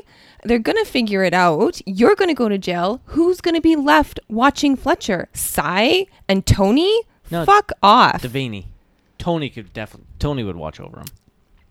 no, but like in courts, it has to go to like your next like legal guardian, right? Where's Fletcher's dad? Mm, Well, may- I highly doubt they even know who Fletcher's dad is. Whoa. No, but like I don't mean le- that. Sorry. Um, I mean like Rachel has to know who Fletcher's dad is. yeah, but he's probably not in the picture. Yeah, that's where Fletcher would go. I don't know. I growing up, I never knew my biological father, and if something happened to me, heck no, I wouldn't go to him. Would you have had a choice? Yeah, You would have had a choice. I had a godmother, so if something hap- if something happened to my mother, Yeah. then I would have gone to go and live with my my godmother. okay. Yeah, We don't know if Fletcher has a godmother. well, I'm, just curi- sure Dion When, Warwick. when when all well played. When all this is going on, I'm like, why didn't Fletcher just go to his dad's? Because I highly doubt Fletcher's dad probably knows that he's a dad. Like this is There's no way Fletcher's dad doesn't know that he's the father. you never know. He, li- I'm sure they had him or Rachel had him prior to becoming famous. If he's 10 to 12 years old in the movie, she's a recent star. Recent star? Yeah, Do they say that? I'm pretty sure they do. How do they say that? Um, when Sai's talking about her career and stuff, isn't it at the beginning? Like she's just like newly famous. Hmm. Anyways, that's what I always thought. Hmm. Agree to disagree. I'm sure we could debate this forever. We can. Yeah. We'd have to ask the writers. Writer. Oh, just one? Lawrence Kasdan. Okay. I'm sure he had a help. Someone's in the house. Nikki is killed. Yes. Got what she deserves? Yes. Really? No, nobody deserves to die. Nobody? I don't know. Some people. I think some people do deserve to die. Justice. she gets what's coming. She gets what she deserves. She has the day that she deserves. Frank sees him outside, Running, and what does he do yet again? chase, And jumps. through a window into a cool roll. I love you, Frank. Mm. So cool. Uh, chases him into the forest, Mm-hmm. and he gets away in a jeep. Mm-hmm. The cops have caught the creepy guy, Creepy. so we realize There's creepy two. guy isn't the hitman. Mm-hmm. He's just a creepy guy. Stalker. uh, Rachel wants to go to the Oscars. Frank's like, "This is a bad move." Clearly. Now I learned recently. I listened to a, a podcast I love. Actually, did an episode on the Bodyguard. One of the people, one of the co-hosts, went and he actually won an Oscar for uh, short film, and he talks about how good the security is at the Oscars. Yeah, I would imagine. Yeah, right. That many famous people, that many The jewelry, everything. Yep. Yep. So the fact that the assassin gets in there with a camera gun is stretching it, but whatever. what? I don't want to give it away yet. Oh. Give what away? The assassin Okay. and how he gets in. How does he get in? He's a fucking bodyguard. To who? The No. buddy. No. He just says that to throw Frank off his scent. Remember when he talks to the host, he's like, "Where's Portman?" He's like, "Who the fuck is Portman?" So how the fuck did he get in there? He was probably I don't know. Yeah. But regardless, he would have tips, tricks on how to blend in, get in, push his weight around. and also bring in a video camera with a gun. That's what I'm talking about. Yeah. Whatever. He could have stashed it there prior. I'm sure it's not like he would have just like planned it that night. It would have been something that he was working on potentially as a backup in case he didn't kill her at the ranch or the cabin. Like I Hmm. Whatever. don't think it was like the very next day. Right? He would Probably have had not. time to figure it out. Uh, from my understanding, not happening. Okay. But whatever. Some fucking movie. Yeah. Which This isn't real life. yeah, which isn't even my thing that annoyed me the most about the Oscars. It's the red carpet happening at night. yeah. Fucking bullshit. the red carpet is always during the day so you can get the best pictures. bullshit. This makes you so angry. makes me so angry. Uh, and this is what we talk about. Franks runs into Portman, who tells him that he's guarding uh, the host, uh, a comedian named Robert Wool. Wool? Wool? Uh, there's no fucking way he would host the Oscars, by the way. he is not famous enough. Uh, Frank can't use his comms because they're interfering with the radio backstage. This sets up uh, the ending. Debbie Reynolds also makes a cameo, which I appreciated. Yeah. Okay. Thanks. um, the only other famous person there. Everybody else is fake. All the movies are fake. The other, the best actor winner from the previous year announcing fake. Mm-hmm. But we got Debbie, Debbie Reynolds, for ten seconds. Doesn't she make like a saucy little comment too? Yeah. Yeah. Ridiculous. I'm- I'm like, That makes no sense why she's there. It does nothing. She must know. She must know the director some way. Yeah. Oh, I'll come. I'll come visit you on set. Oh, you want me to go on camera? Okay. Okay. for ten thousand dollars. Rachel's nervous because Frank is. Mm-hmm. Tonight's the night. She heads out on stage with another fake actor. Mm-hmm. She has her pendant, Yeah, her cross brooch. and completely fucks up and runs off stage because she's terrified. Mm-hmm. This is where Frank asks the host about Portman, and he has no fucking clue what he's talking about.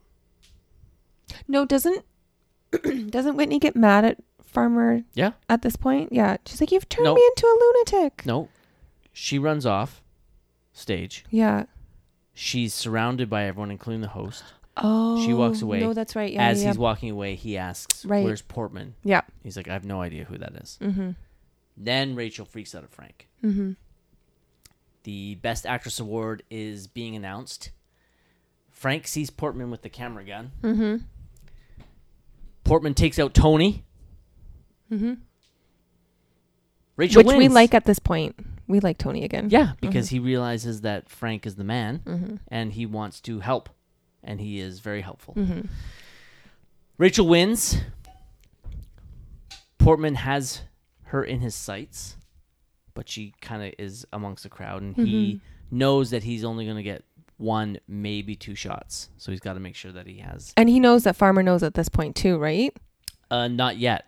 Oh, I thought he saw them or they made eye contact or something. Not yet. Oh, okay. Not yet. because he would have if that was the case he would have he would have shot already. So he's ta- he's taken out Tony, so he I, he knows that the communication's down. Right. So he thinks he probably has a shot. Um, he's getting ready to shoot. Frank rushes the stage, and he gets shot. Yeah. Panic. Chaos erupts. ensues. I couldn't even Yes. imagine. Could you imagine watching the Oscars and this happen? Yeah. Cut to commercial Oh, immediately. immediately. Yeah. Frank shoots Portman. They all think that Frank is the shooter. Yep. They restrain Frank. Frank has saved the day.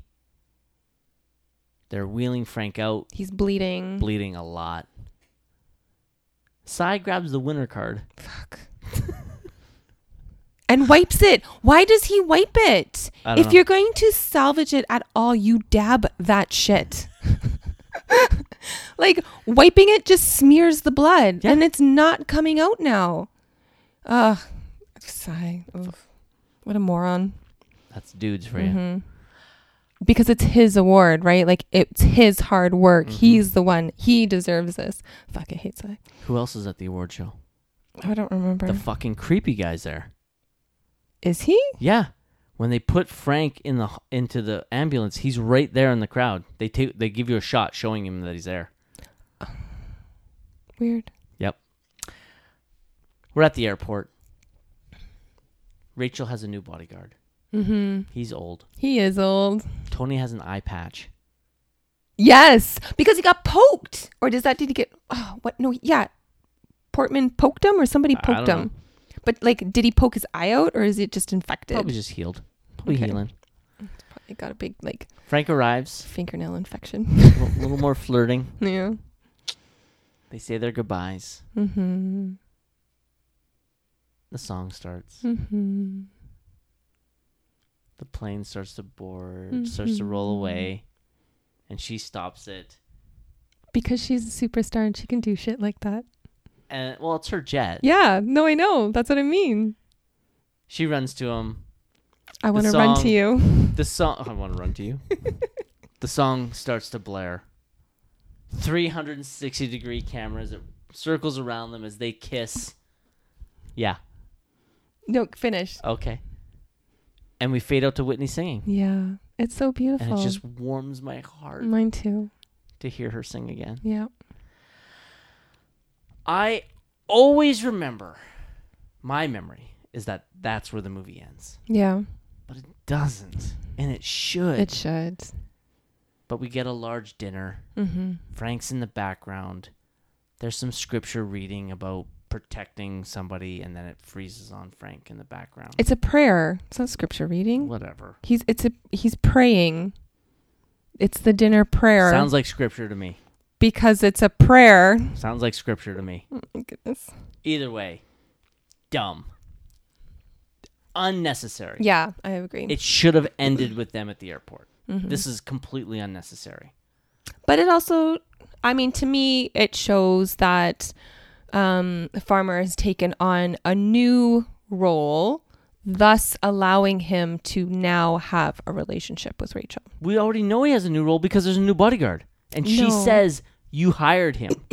Why'd you have to pick somebody so old? Mm-hmm. So we already know that he's not sticking So around. you don't sleep with him. That's why he hired somebody so old. This last scene, unnecessary. yeah, And that's it. That's the movie. that's the movie. That's the bodyguard. Feel good about it? Mm-hmm. I Do you want to hear some trivia? Yeah, but can I tell my trivia first? Oh, yeah. Okay, so that end scene with the camera and the 360. Yeah.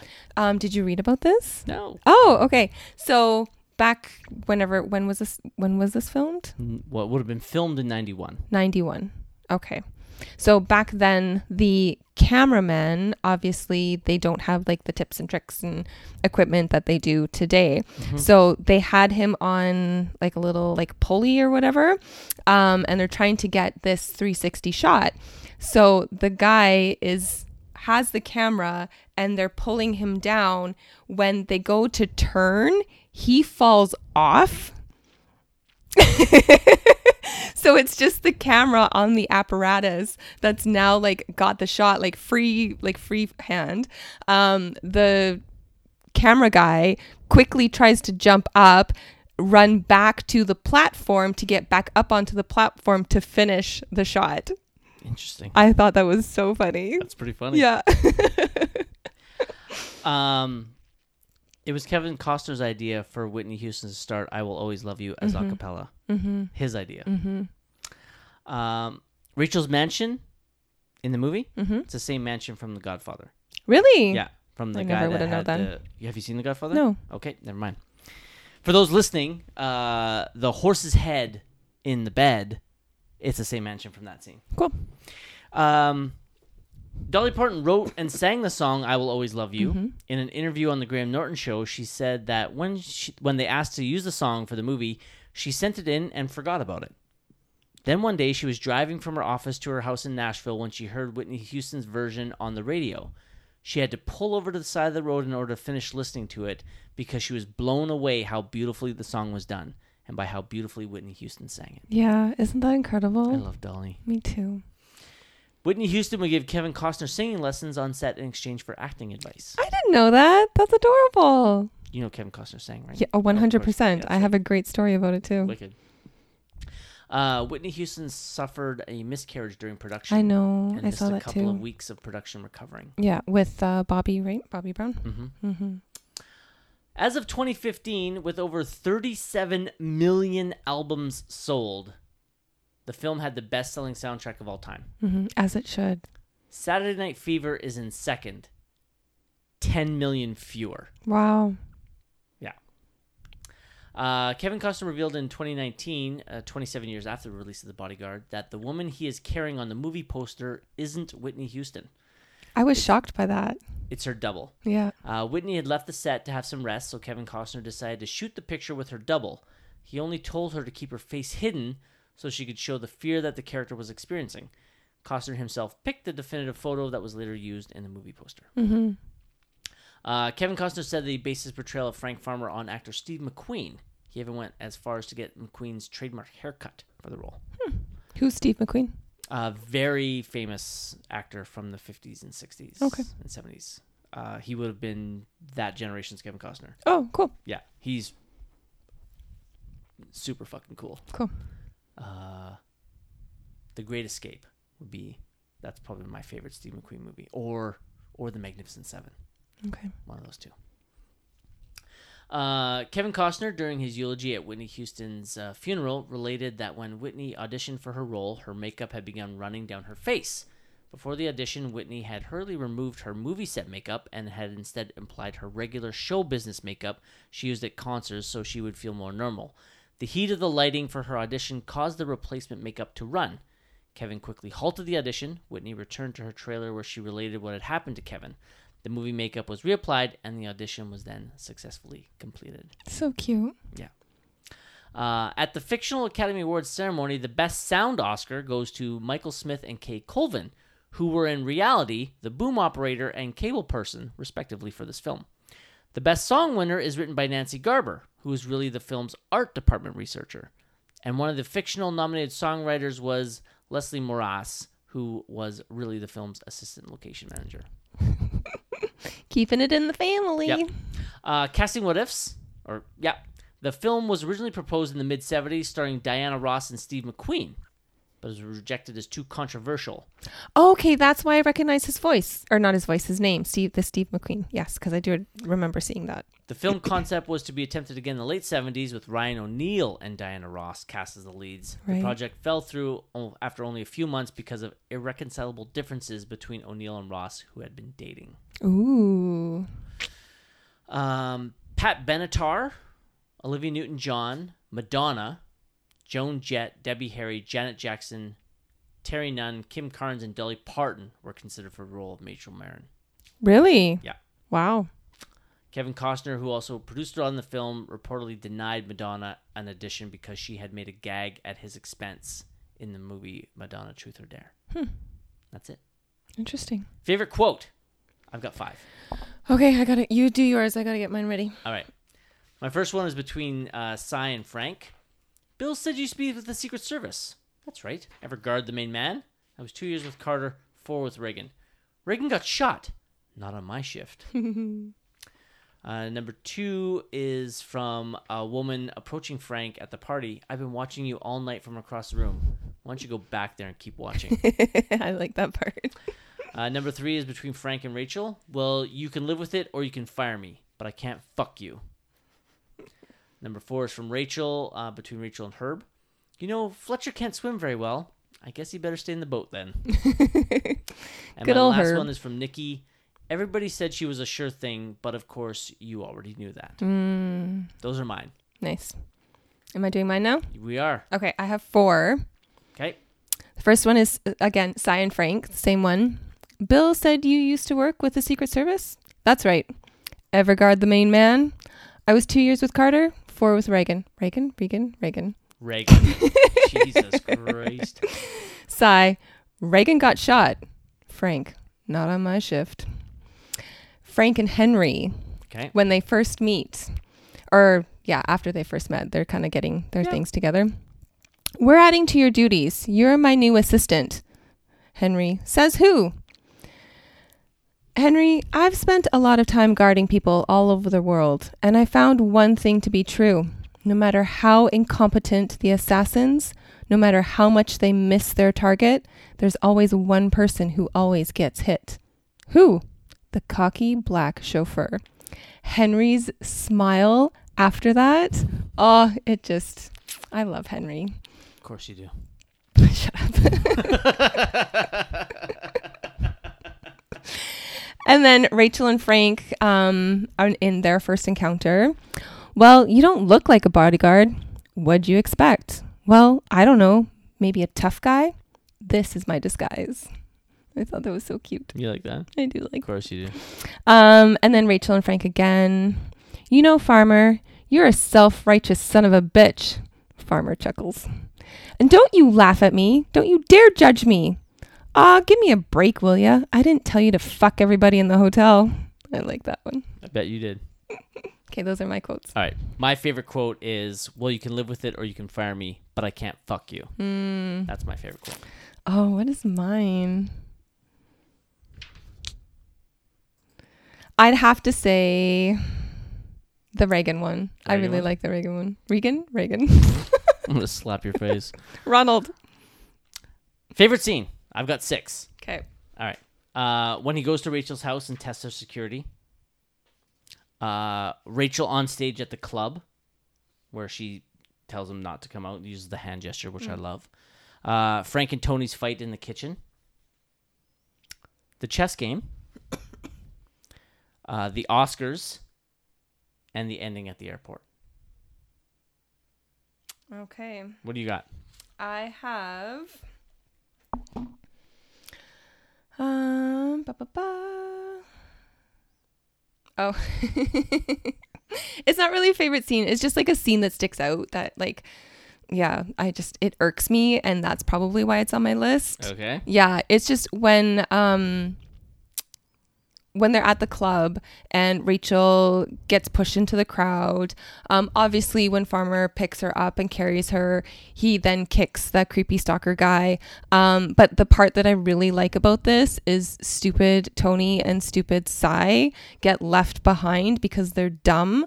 Um and and Frank and Henry save the day and get Rachel to safety. Okay. Um, the Tony and, and Farmer fight in the kitchen without talking. Okay. Um, I don't want to talk about this again. I love it. Um, the scene when they get to the um, what do you call it? Not the farmhouse. Um, the cabin. Cabin? Yeah, the cabin in the woods. Um, because Kevin Costner's in jeans. Holy shit. um, the funeral scene. Is there a funeral scene? No. What am I thinking? Why did I write this down? when Kevin Costner gives her eulogy, is that what you're thinking of? no. Isn't there a scene for like a funeral or something Oh, for Nikki's Nikki? funeral? yeah, Okay. maybe. Yeah, yeah. There's a funeral. They have a funeral, right? Yeah. for Like I know, Nikki. I know that it's not Whitney's, but it's still a funeral and Whitney's involved. So kind of watching that and then again knowing what happens, like it was just kind of it was sad, sad for my heart. Anyways, um, and I think that's all that I have. So my favorite scene by far, 100%, is the fight in the kitchen. That's my favorite Yeah. scene as well. Yeah. All right, closing credits. Are there any Oscar-worthy performances in this film? Like your Oscar worthy or my Oscar worthy? I asked you, are there any Oscar-worthy performances in this film? like of nominations, yes. Of actually winning, ooh, I don't And Who know. would you nominate from this film? I would nominate Whitney because I love it. It's her breakout role. She's never acted before, and she give it with that. She did phenomenal. I know a lot of people don't agree with that, but she's not an actress. She's never had acting. Like she didn't have um, coaches or anything, right? Like Kevin Costner specifically chose her because she didn't have acting skills um, or coaching. So I think for how she portrayed the character, she did a phenomenal job. All right. Um, and then Kevin for like best supporting actor. I don't know, is No, that a he- thing? He's a lead. Oh, is he a lead? Okay, so They're- then, they're both leads. um, Okay, so hold so on. not Kevin. Kevin's not good. You don't want to nominate Kevin. You you think Whitney gives an Oscar caliber performance? But, but This Kevin is like doesn't. my Oscars, not That's your what we're Oscars. um. Oh, I don't Stick know. with No. Whitney. We'll- We'll, we'll move to Kevin in a second. Okay. Okay. stick with Whitney. Okay. So the basic rule is, these are your Oscars. Mm-hmm. You're giving in in there, but have you seen any of the Oscar nominated performances from this year? I don't. I'm gonna go through them. Yeah, I was Okay. gonna say go So through the them. rule is, you can't replace you you ha- you have to slot Whitney in there, Okay. but you can only take out somebody you've seen. Okay. Okay, so I'm I'm thinking that you haven't seen any of these, which means that you could put her in whatever you want. Okay. Okay, so Emma Thompson wins for Howard's End. No. No, okay. Catherine Deneuve for Indochine. No. Mary McDonnell for Passion Fish. No. Michelle Pfeiffer for Love Field, No. and Susan Sarandon for Lorenzo's Oil. No. Okay, so Whitney Houston is the only person you have in your category right Yeah. now. All right, she's in. Now we're done with Whitney. Okay. Kevin Costner. Who's he up against? Okay. Can I know that first? Yeah. Okay. Al Pacino for Scent of a Woman. Okay. Have you seen it? No. Okay, then it doesn't matter. Robert Downey Jr. for Chaplin. No. Haven't seen it. Clint Eastwood for Unforgiven. Yes. You've seen it. I'm pretty sure I've seen Unforgiven. I feel like I've seen every Clint Eastwood movie. Okay. Uh, Stephen Ray for The Crying Game. No. Denzel for Malcolm X. No. Okay. So you've only seen one. And even then, like I was, I would have been a small child, and my dad would have forced me to watch it, and All I right. would have hated Are my you putting life. Kevin Costner in? Those are big names. Ooh. Yeah, but you have an open field because you've seen none of them. Fair enough. Um, wh- who's the second? Who plays Chaplin? Robert Downey Jr. Oh, this is like bef- pre-cocaine Robert Downey Jr. No. Oh, okay. Well, Post? no. No. Middle. Oh, He's in the middle of it. Okay, then yes, Kevin Costner. Okay, so Kevin Costner and Whitney Houston are right now. Those are the only slots you got filled. Yeah. Anybody else? No. No? All right. Uh, for Can me. can the dog win? Okay, so no. Uh, Whitney. Oh! That's one. Of, I didn't write it down. That's one of my favorite scenes. too I late. wanted to talk about it. Too late. I know. Too late. I love the Uh, dog. for me, there are no Oscar worthy performances in this film whatsoever. Kevin Costner, while as much as I love him, cannot sniff these five's performances. like he's not even close. No. Uh, Whitney Houston, no, no, no, no, no. Don't worry, I got you, homegirl. All right. what other aspects of the film are award worthy? Now, for you, not your cup of tea. Go ahead. Go ahead. What is it? The soundtrack? No. What? i- The score. The score. The That- score. okay, Do you know what the score is? The music. not songs. Oh. The score. Oh, like the violins that play. Yes, the Okay. music in the background when a scene is playing, Got it. not when she's singing. Oh. Can soundtracks win? No. Okay. A song can win. Fuck are the Oscars? No wonder. a song can win, but I Will Always Love You cannot win. right, because it's not their song. It's not an original. Right. It's best original song. It's, that's a cover. Mm-hmm. Yeah. Mm-hmm. So Queen of the Night could be nominated. Okay. It did not get nominated. No. Would you have liked to have seen it nominated? What's it up against? Ooh, best original song? Mm-hmm. Something we ever talk about. Okay. The winner this year is A Whole New World from Aladdin. Aww. Oh, Queen of the Night's fantastic. Over a whole new world? I don't know if I do Queen of the Night. Oh, and we can't do I Will Always Love You either, no, that's right? it's ineligible because yeah. it's a cover. Ah, Okay. Also from Aladdin, Friend Like Me. It's nominated. mm, good song. Okay. Uh, I have Queen of the Nothing- Night is better than a friend like me. I though. have nothing from the bodyguard. yeah. Run to You from The Bodyguard and Beautiful Maria of My Soul from The Mambo Kings. Oh, Okay. Um, Queen of the Night definitely is way more of a bop jam than I Will Run to You and uh, what's the other one? I have nothing. I Have Nothing. Yeah. I Have Nothing. That's a good song. It is a good song, but Queen of the Night. You putting Queen of the Night in there? Do, So do, do, you can do, take do. out Beautiful Maria of My Soul to put in Queen of the Night? Yep. Okay.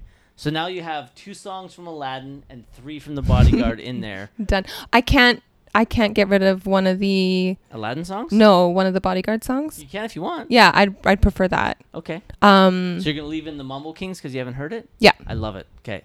So which one are you taking out? I have nothing or Run to You? If you got to take out Run to You. yeah, Mm-hmm. I'm gonna take out Run to You. Okay. So now you got Queen of the Night in there with four songs that you know. Mm-hmm. Which one's winning the Oscar? Oh, Is it still A Whole New World? Or are you going to give it to Queen of the Night? Is Queen of the Night better? than I No. have nothing. no, I think it would go to a whole new world. You still think I have a, a whole new world? I think so. Okay. Yeah, between the two. Yeah, a whole new world. All right. The other things that we have in here. Oh God! no, What I was gonna say that was gonna sound really mean. Not your area of expertise. Mm-hmm. You, You- don't have. That's not mean. It's facts. No, that was that was that was me. Oh, catching being my- being polite. yes. and it, it gets the same point across. The way I, I wanted to say it was gonna sound really mean, and I didn't want it to sound mean because I. It's one of the differences between you and I. Mm-hmm. You, you like movies. I love film. Mm-hmm. and that, there's nothing wrong with that. We Yeah. both still get to enjoy food, movies. You just don't have as much interest in the craft of filmmaking. You have a different appreciation. yes. So for me, anything else in this film, there it- there really isn't anything that's award worthy in here. Uh, not that the movie's bad; it's just not at the upper echelon of filmmaking for me. Uh, weak link of the film. What part of the movie was weak for you? Like scenes, characters. Whatever you want. What what part of the movie makes you go, oh, that's not good? Oh, I don't know. I'd have to think about it. You do you. Uh, weak link of the film for me is.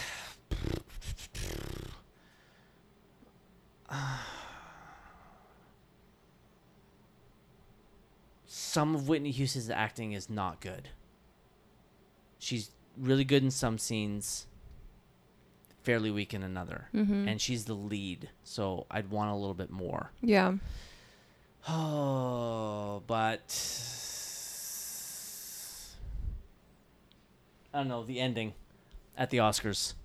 Oh, at the Oscars, Yeah, not the the, O- very, very No, end. Mm. the very ending. I don't have a problem with the very ending. That's a, a nice ending to the love story. I hate the very end. no, that's becau- what I meant. Like the very, very end. yeah. I don't like that, but that's not. A, it's not a weak link.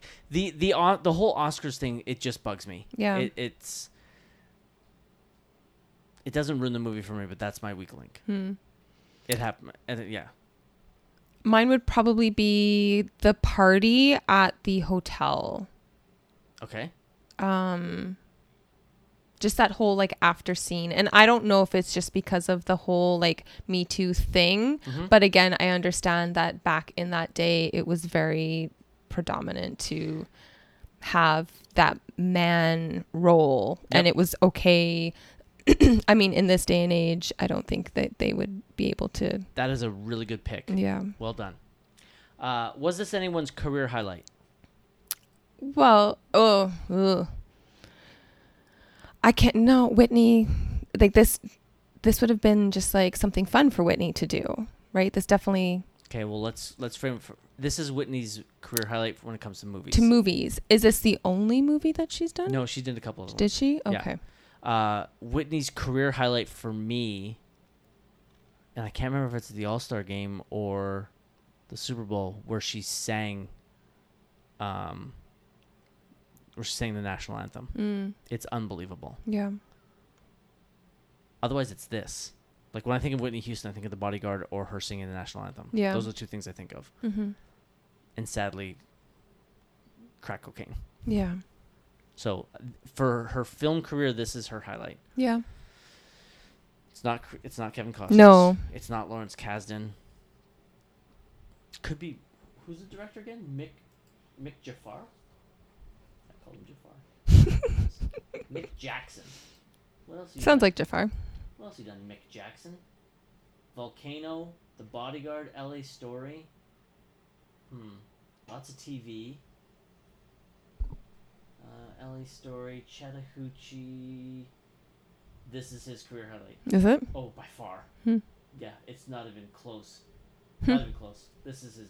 This is his really only his big. This is his only big hit. Cool. He also directed the video to Queen of the Night. Good. Aw, Uh, other than that, it's nobody else's career highlight. fair enough. Will this make anyone's highlight reel? Yes, Yes. it did. well, it's Whitney's. 'cause Yeah. It's her career highlight. Yeah. The guy that plays Tony. Yeah. I agree. Yeah. this Um, this will make Kevin Costner's highlight reel. yeah. This is one of his one of his many big hits. Mm-hmm. Other than that, I don't think so. Hmm. MVP of the film. Oh. Whitney. It is Whitney. But not because of her acting. No, It's because of her singing. her yeah, her talent 100%. Yeah, it's I, I will always love you. Her as the star MVP power. I will always love you as the MVP of this film. Yeah. It's a massive hit.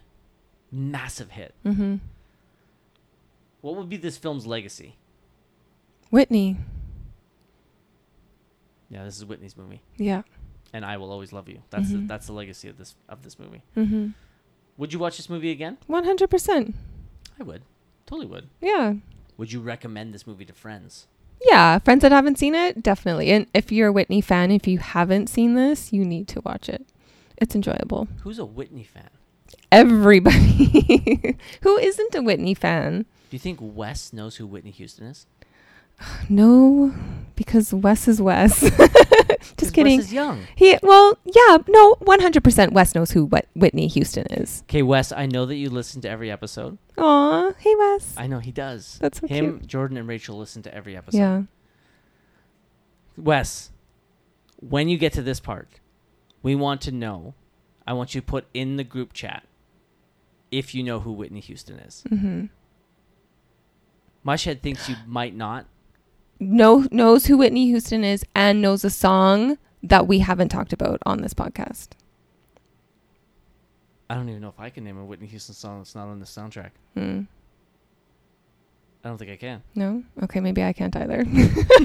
okay, scratch that. Okay. But Wes, do you know who Whitney Houston is? Mhm. That's our question Okay. for the young whippersnapper. what about Jordan? Do you think Jordan knows who Whitney Houston One is? hundred percent. All right. My girl. Okay. Uh, I don't know if I would recommend this movie to friends. Really? I'm gonna be a little. Uh, oh, because you're a movie. s- Well, not a movie snob, but you're a movie connoisseur. yeah. Okay, I'm gonna put it this way. This is leans towards sexist. I would probably have no problem recommending this movie to my female friends. Mm-hmm. To my male friends, I think a lot of them, if they haven't seen this, are gonna roll their eyes. Really? 100%. I guarantee you, guarantee you that if Sam was here and watched this, it's getting a failing grade. Really? 100%. I have no doubt in my mind that Hmm. this would get a two. No doubt in my mind. I don't think Sam would like this movie. Interesting. Your final thoughts on The Bodyguard. Kevin Costner, Whitney Houston. Oh, love him. This is a movie I've always watched and enjoyed.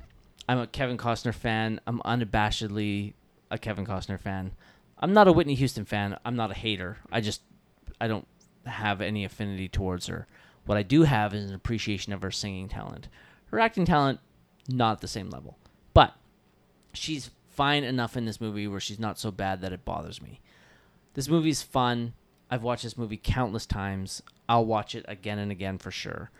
movie is thoroughly enjoyable for me. I don't know if the younger generation will like this movie as much. It might come across as a little cheesy for them. Mushhead, Manny, what are you giving this movie out of five? Ooh, I think I gave it a three and a half. You can't give three and a halfs. Ah, a three. A three. Same with me. Three for me. I definitely thought this was getting a four from you. Really? Yeah, hundred percent. I mean, if we were basing it just on the music, No, you're basing it on the movie. exactly. So it's a three. It's a three. It's a three for me as well. Uh, next week, Aladdin, the highest grossing film of 1992. I'll be joined yet again by past and future guest Rachel. She joins me to review the animated Disney film Aladdin. I'm excited for that. Uh, please remember to rate, review, and subscribe to us on iTunes. If you give us a five star rating and a positive review, it does increase the profile of our podcast, allows more people to find us. You can follow us on Instagram and Twitter at Sam underscore Manny underscore movie. You can follow me on Letterbox at Manny42. What about you? What are, what's your handle at, at Letterbox? Do you know Oh. it off the top of your head? No, All right, let's take a look. don't follow me. Okay, don't, don't, fo- don't, don't follow Ashley on Letterbox. Unless you're gonna let me follow you back. I think it's just like, like Celeste underscore. I don't know. Molest? That's Ce- horrible. Shut up. let's see, where are you here? Uh, network. It is Celeste underscore eels. I A L S. Celestials. Celestials, heavenly. That's uh, a little bit too far for me. Such Uh, a yeah, hater. you can totally follow us on uh, Letterbox, which if I, I will, they are not a sponsor, but I can't recommend that app enough. It's really cool. if you like movies at all, please sign up for Letterbox, and you can definitely follow me, and I will follow you back. Uh, you can email us at sammanymoviepodcast at gmail.com. You can follow us on Facebook at the Samuel Manu Movie Podcast. Thank you, Mushhead, Thank you. for joining me to review The Bodyguard. This was a lot of fun, It as was. always. I love it, even when I get to spend time with you, Aw, regardless. same. Yeah, you're one of my favorite people. uh, but yeah, thank you. I hope to do this again soon. I can't wait. Yeah, there'll be other movies coming up after we finish 92. We get to move on to 91. hmm Oh, you're going down. Well, we, we've been going backwards. Fair enough. Yeah. Yeah. 92, 92, 92. Uh, I think that's it. Okay, so for the Samuel and Manuel movie podcast, I'm Manny Manuel. And I'm your queen of the night, Mushhead. Adios. Bye.